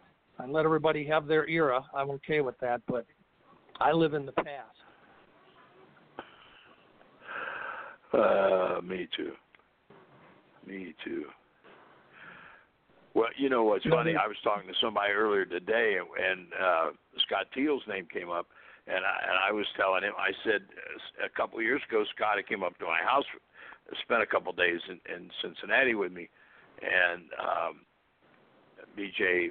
Whitmer and, and Kelly Klein uh, came over, and uh, we we had a couple. This uh, just just before I'd shipped off all my uh, HWA TV shows to uh, WWE because they bought the library anyway. Uh, so we're looking through these things, and uh, I, I have some a couple current tapes, and I said something to Scott about it, and Scott said, I haven't watched wrestling since 1988 or something like that. I said, really? And he said, yeah. Well, it's Oh, funny because my, my uh I got nieces and nephews that are into the WWE and you know they they find out that I liked wrestling and they right away think I know all about wrestling they're what they're talking about for today and I have to tell them right away I say guys I really have no idea who you're talking about you know I'm well then then I lose all credibility with them because you know they're only 12 13 years old they they wrestling just started with them, you know, and uh, I'm living in the Stone Age. But uh, I always say, I, my my line is always, give me more of the past so I can enjoy the present, and that's the way I look at wrestling. My grandson, who is all he knows is WWE. I mean, he's that's all he's ever seen. It's all he knows. He's he's 18. He's really into it. He he loves it. And uh when he was about, I mean, this has been going on his whole life. He just fell in love with it when he saw it. But he was probably about six or seven, and uh, Michael found uh, on YouTube a a match with me refereeing Atlanta TV. It was Toni Rose and the Fabulous Moolah against Joyce Grable and Susan Green and it was probably from 1975 maybe. And uh I showed it to him. And he looked at it and he and, and he I could see this puzzled look in his face. And he would look at it and he would look at me and he was trying to figure out if that was really me. And then all of a sudden it's like the lights went on. And I thought he got it. He got it. And he turned and looked at me and pointed at the TV and said that's the fabulous Moolah. I know who she is. There you go. and one, and you know, because she was doing the things for Vince. And then once once once he knew that was Moolah, he didn't care if I was on there or not. So. well, it that his eyesight and his uh, stuff is good. And... Grandbaby didn't get any ice cream that night. Oh, listen. Oh, Lord, Lord, Lord. Listen, how how close were uh, Kirby and, and Harley? I know Harley he whenever Harley had Oh, the they were real somewhere, he normally had Kirby there. And uh, they were real close. I I know after Kirby turned heel, a lot of his interviews, he sounded you could close your eyes and you think you were hearing Harley. The way he talked, he talked just like Harley. What they Kirby, you know, they both talk naturally that way because when Kirby first Yeah. broke in, that you know that uh, around Indianapolis, uh, that's where he and Hall and I all hooked up. Uh, Curb talked to talked that way then, but uh, well, you know, Harley said about Roger. He said the difference between Roger Kirby and I is I got a break. And I said, you couldn't ask for a better endorsement than that. Yeah. But you know, Curb Curb was a hell of a heel, but uh, all the time that the three of us worked together, we were baby faces. Yeah. And then, uh, yeah, so I mean, he could he could work both sides of the street. I mean, he was just a hell of a worker. And the crazy thing was, off out of the ring, Roger was so laid back. Sometimes you want to poke him with a pin to be sure he's still breathing, and yet once he got in the ring, you know, he he became animated. It was, uh, you know, just like two different people sometimes.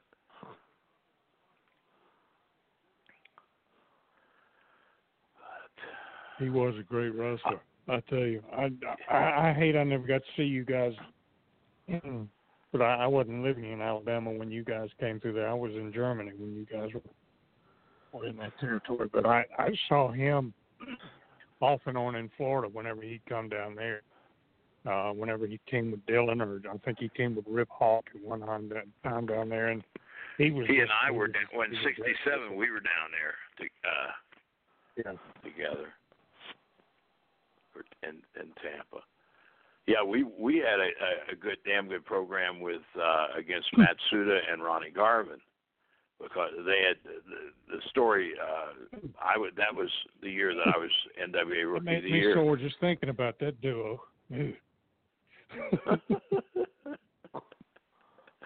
Yes, they.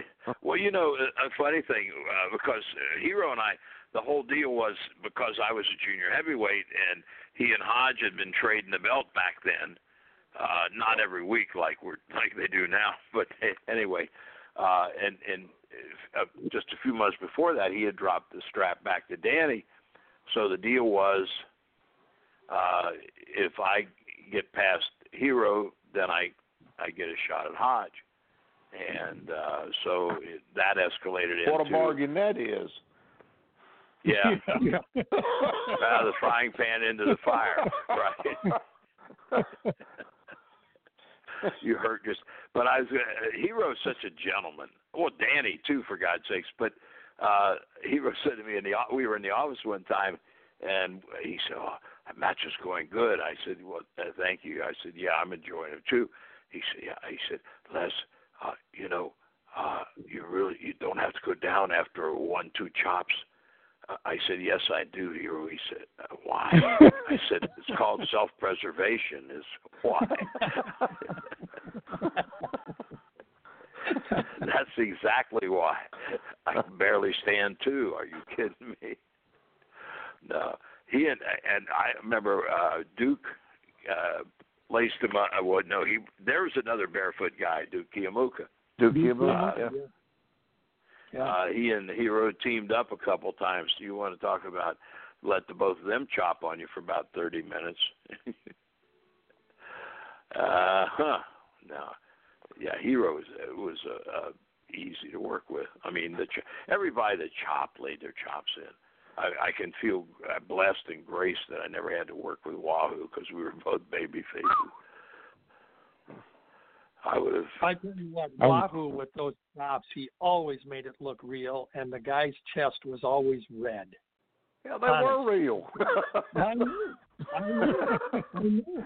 I mean, I used to sit I used to have a guy sit behind me at the old Minneapolis Auditorium. I have a ringside seat, and this guy's right behind me, old guy, and I swear he was 85 back then. This is in the 70s, and Wahoo and Robinson, guys like that, when they would, the referee wouldn't see something that uh, they did, or you know, the referee would be blind, And this guy behind me, he would be jumping out of his seats, and his famous line was "Bought off referee, bought off referee."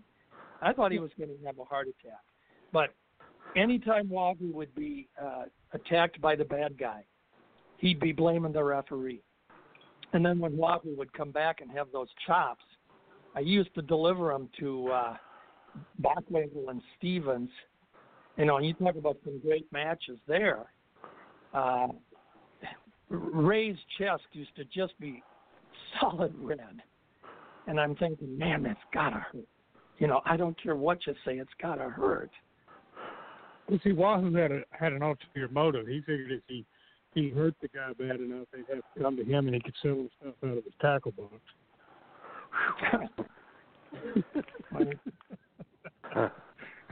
I was I, I never had to work with Wahoo, like I said, because they're both baby babyface. But I used to, I said, these poor guys that have to work handicap match with you. And he said, what are you talking about handicap? I said, well, you and Benny, because he had that, you know, his, uh, the greenies from football, right? Yeah. So,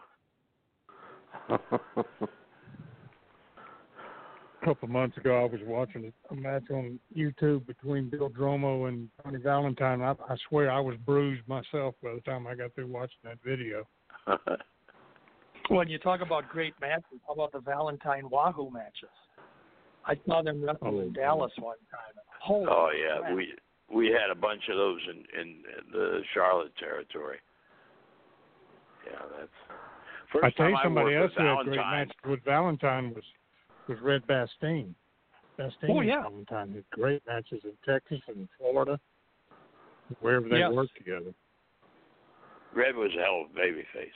I mean, he was. He was a hell of a baby face.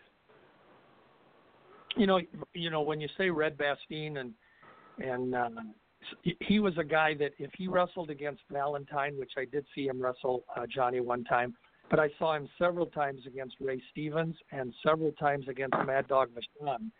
And if I were to seriously sit down and make a list of, of matches that were just so much fun to watch and so phenomenal, those would be it because they you could tell these guys loved each other and yet they they put on such a classic match. Ray and Ray and uh, Red, oh my God, their matches were. I wish yeah, I could they have them all. uh, they were in Charlotte together, and Yeah. uh, I mean not together, but they were in territory at the same time. And I saw Yeah. them work together a couple times. Yes, but I'll tell you what, when the Shire brothers worked with the Bastien brothers, which was Roy Shire and Ray, and Yep. uh, Red and Lou, uh, Lou Klein. Uh, Mhm. It was once once Ray and and Red got in the ring, uh, they raised the level so much that uh, damn near Lou and Roy couldn't follow it. I mean, they were uh, they, they were music together. I mean, they were it was it was poetry with the two of them together. They were really That- were.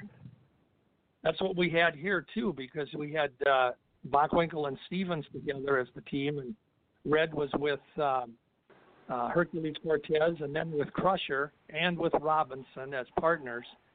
And every time Ray and Red got in the ring, I mean, it, that was the favorite part of the match right there. You could, they just they they didn't even have to talk; they just did it. and It was so good. Red did the prettiest flying head scissors of anybody in the world. Dick Byers said that. Yeah.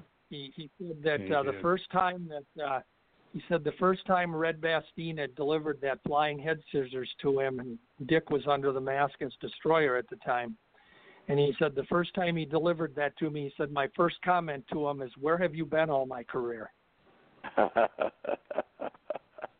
And then of course they wrestled together and when uh, Beyer was Doctor X as well. But yeah, their matches were always good too. Yeah, I'm sure they were. Listen, guys, I'm going to have to bow out. I've I've got a 6 a.m. podcast to do tomorrow, so I've got to be up up by five. And uh, Oh, that sounds you know how us old guys are. We got to have our sleep.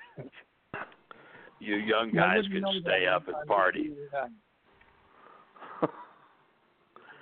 Hey, uh, listen, uh, Oh, check out uh, check out the website don'ttellbobby.com. Uh, uh, a young man here in town is, is running a. It's a surprise, December the 14th. Uh, it's an appreciation for Bobby Eaton, and a bunch of guys are going to make it. It's going to be on FITE TV, uh, doing a pay per view, uh, uh, three hours. Uh, it's from uh, down uh, by where uh, Dr. Tom and uh, Glenn Jacobs uh, School is. But that a whole bunch of the old guys are going to be here, and, and some of the young, he's got some younger guys coming in, and but it's going to be a surprise. Bobby thinks he's booked for a um, meet and greet and sign autographs uh, at uh, Dr. Tom's place in the afternoon. Of course, it's a whole another thing. So anyway, check. But there is a. It's got information, and that's where you can get tickets. Okay. Don't tell Bobby.com. Okay. All right. Good deal. Okay. God All bless right, you sounds good. all. All right, man. All right, Les. You Thanks, guys Les. try to try to behave yourselves. You young guys. We'll try, Don't get man. Too Thank you, my much trouble. Bye-bye. Catch you later. Bye bye. God right. bless.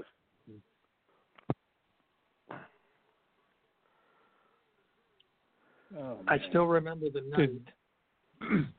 That, uh, Les, I still remember the night uh, about 35 years ago or more that Les Thatcher. He talks about getting his sleep. He needs his sleep. Les Thatcher and I sat in a bar in Kansas City all night long, literally all night long. It was one of these uh, rotating restaurants at the top of a building, you know, where it goes around in a circle very slowly. Uh huh. We sat Yeah. there, we sat there, and it was uh, wee wee wee hours of the morning before we decided maybe we should try to get some sleep. So obviously he's gotten older that he needs to get sleep now.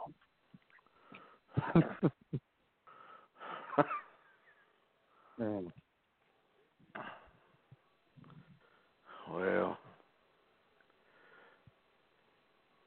I I know I've I know I've gotten older.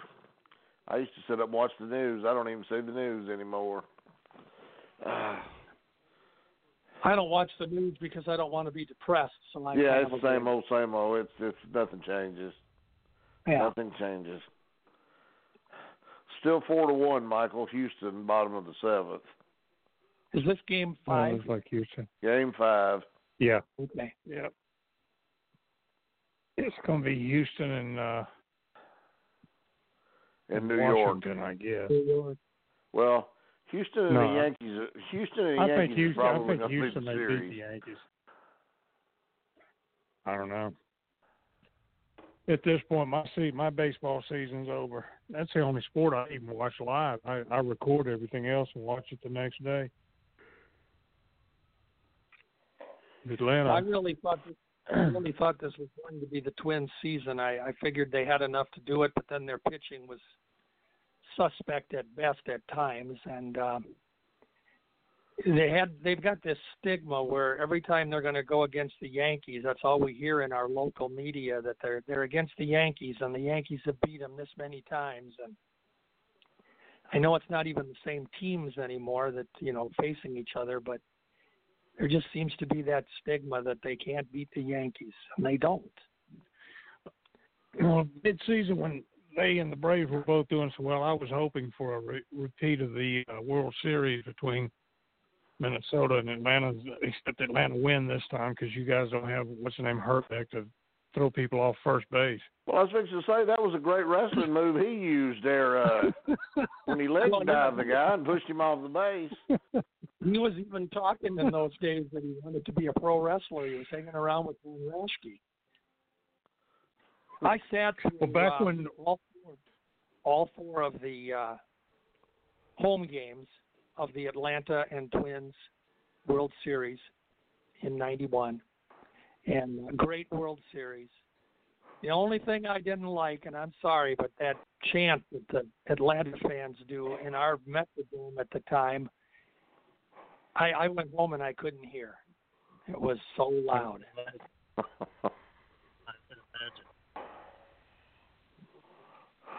Yeah, I- you we could have- when uh, in the eighties when Ted Turner on the Braves and Bob Horner was, was uh, playing for him. There, there was rumors that, that uh, he was going to wrestle on TBS during the off season.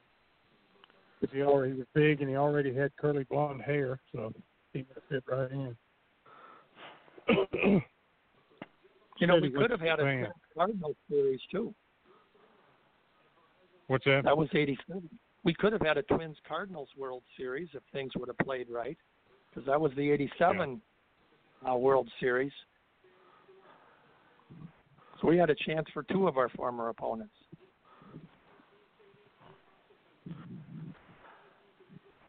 Uh, Philadelphia fired their base their manager today, which I I've been predicting that since midsummer. Is it my just- phone or are you guys um, chopping out a little bit? Well, Michael kind of Maybe my fades in and out every once in a while. Yeah. Okay.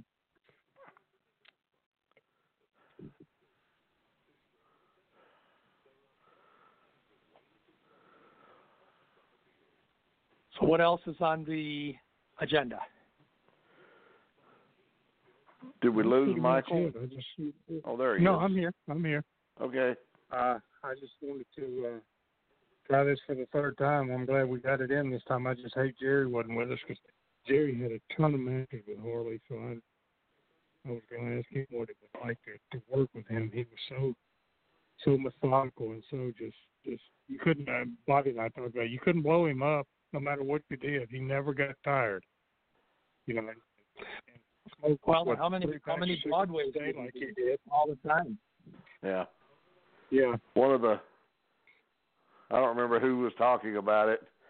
Somebody asked him one time says one of the young guys asked him said, "What is your workout routine before you go to the ring? Do you do push-ups? Do you do jumping jacks? Do you uh use the rubber medical hose? Do you work out? What do you do?"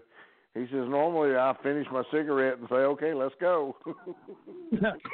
Yeah. that was amazing that he could uh that he smoked as much as he did and was able to go in there every night like he did too. Oh yeah. Oh yeah. That was that was one of the a things lot of that guys Larry are like Hennig- that, believe it or not. Oh, Ray Stevens, Wilbur Snyder. Bob Armstrong. Yeah. I mean, that, there, there was another. Bob smoked constantly, and you couldn't blow him up either.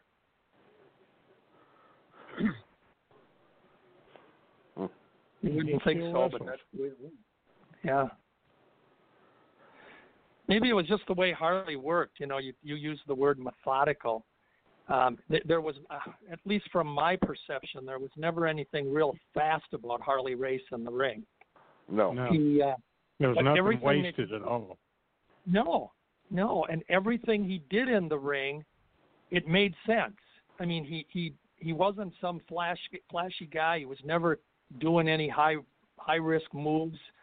Just everything looked like it had a meaning, and it was slow. And methodical is a great word. He just made it made it uh, mean something. And everything was very believable. There was nothing Yeah. questionable at all in anything he did. Well, and that was the thing too about the interviews because you know back in that era, um, that as we mentioned a little bit ago, you know that two or three minutes that a wrestler had during their interview to get you to run and buy tickets. Um, Harley, he at least in his AW every AWA appearance, and I used to see him in St. Louis too.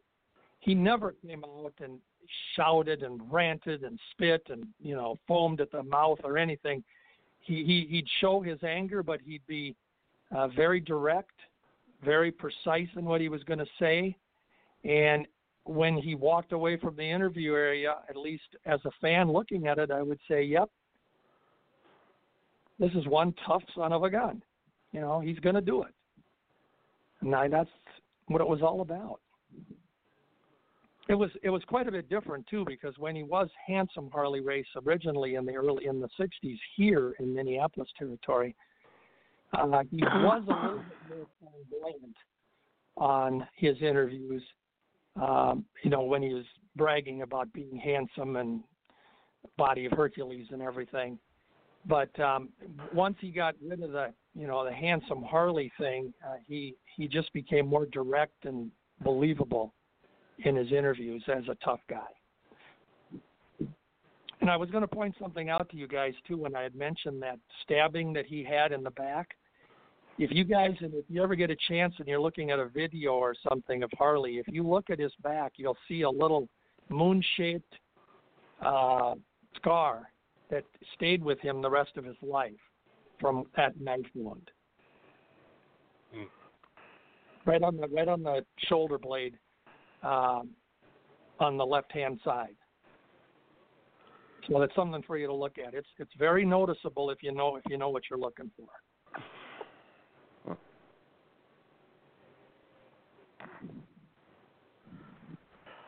Bobby, I know you refereed a bunch of his matches. Who who would you think, or who did you enjoy refereeing match between Harley and, and who?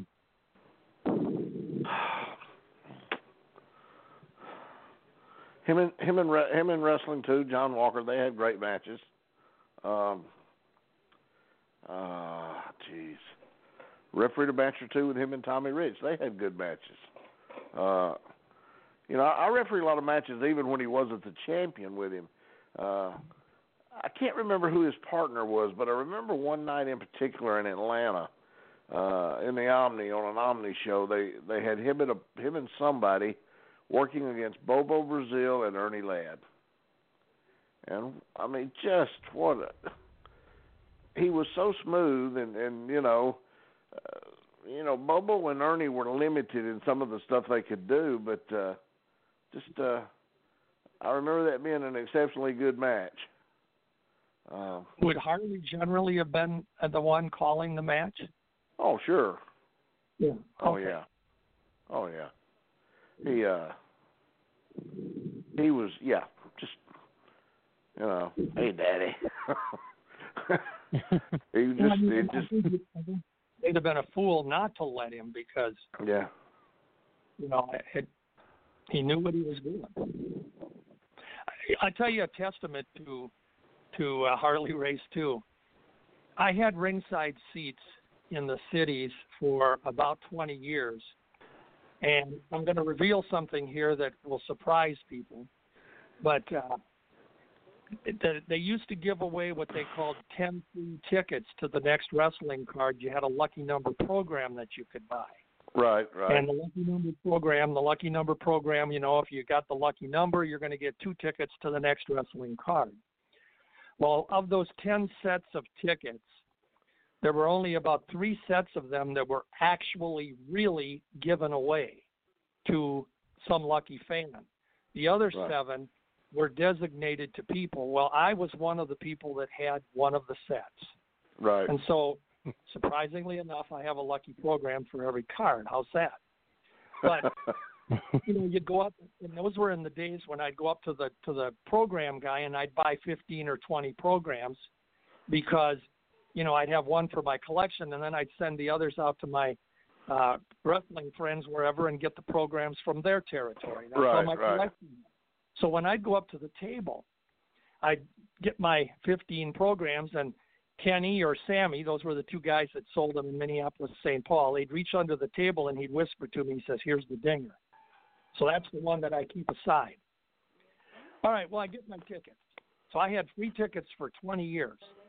By the time we got to 1986, I had started to falter on going to the matches, and I basically gave up my ringside seats because Right. it was starting to, you know, the business was changing. Well, they have Wrestle Rock, Verne's big show at the Humphrey Metrodome, and I was not going to go to that card. And if I had to go to it, it was going to I'd have to buy a ticket. Well, here's the deal: the ringside seats for that card were one hundred dollars, and that was in 1986 April. And I mean that was phenomenal. Here I'm raising my family. I'm thinking hundred dollars for a wrestling ticket. There ain't no way. I'm not going. Forget it.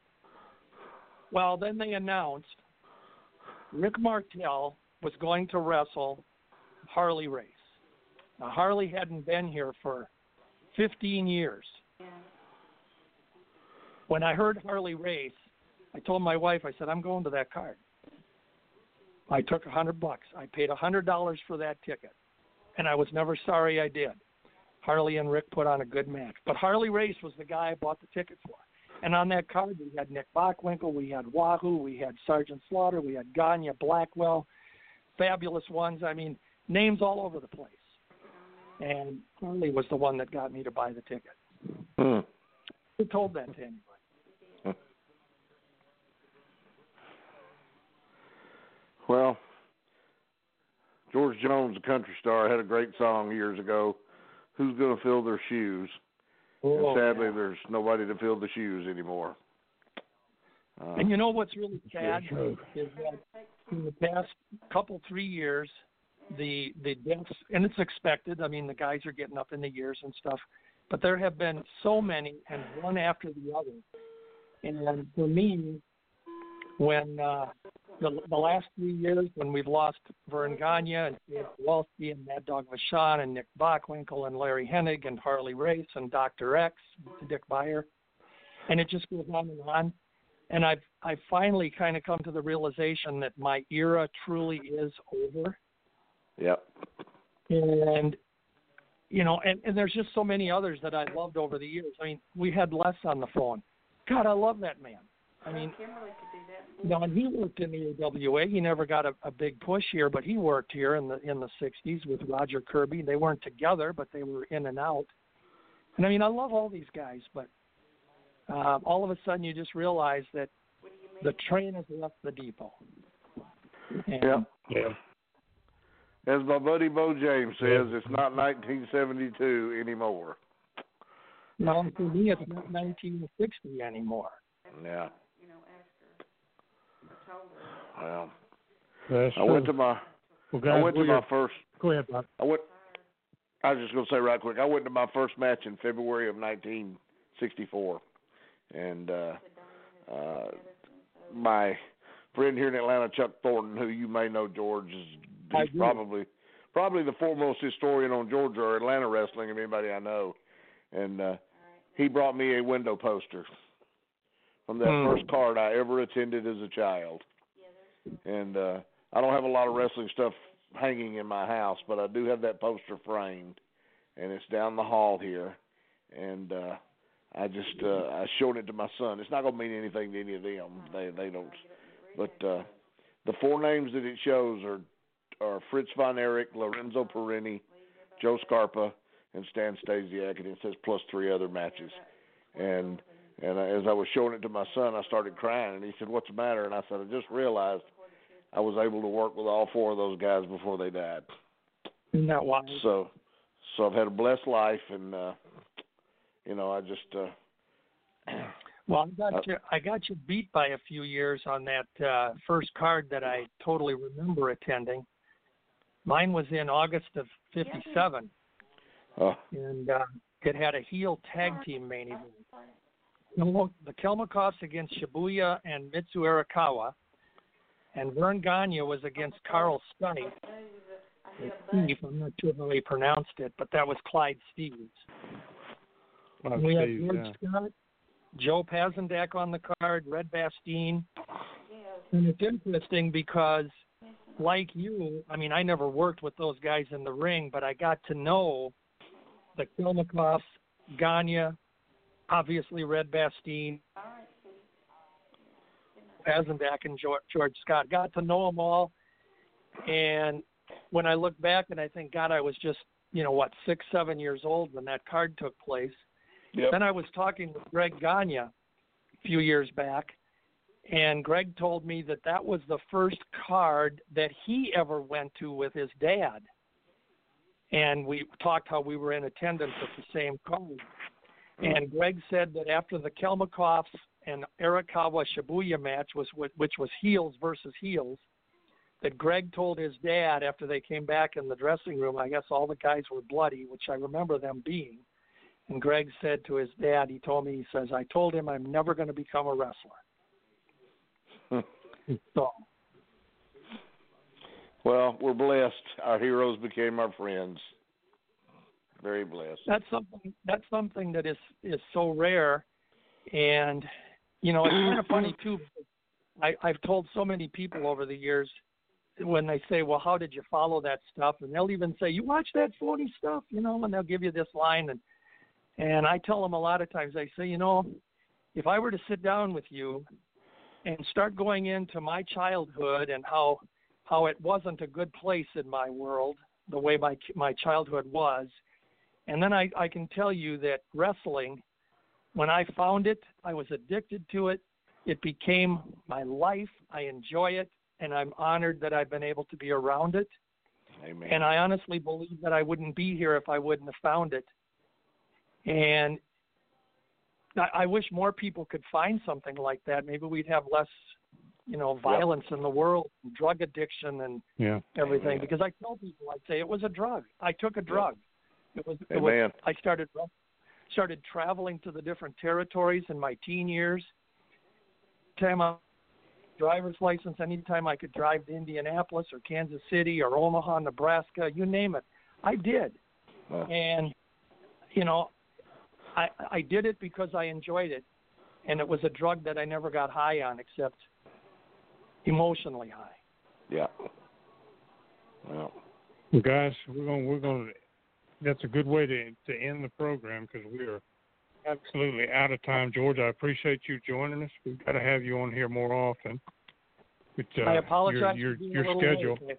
Oh no, no, no Yep. problem at all. No problem at all. I'm glad you were able to, to join us. yes.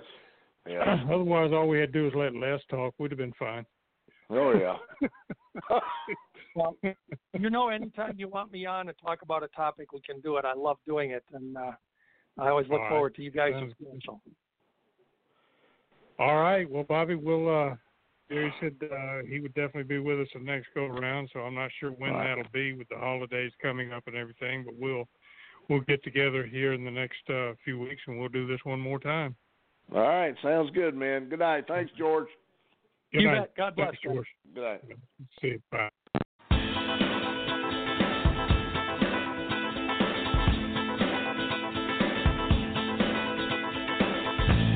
Thank you for listening to this broadcast, a production brought to you by the GWH Radio Network. Stay tuned to GeorgiaWrestlingHistory.com for the latest information on upcoming events and more. As always, we thank you for your continued support. Judy was boring. Hello. Then Judy discovered ChumbaCasino.com. It's my little escape. Now Judy's the life of the party. Oh, baby, Mama's bringing home the bacon. Whoa, take it easy, Judy. The Chumba life is for everybody. So go to ChumbaCasino.com and play over 100 casino-style games. Join today and play for free for your chance to redeem some serious prizes. ChumbaCasino.com. No purchase necessary. Void where prohibited by law. 18 plus terms and conditions apply. See website for details.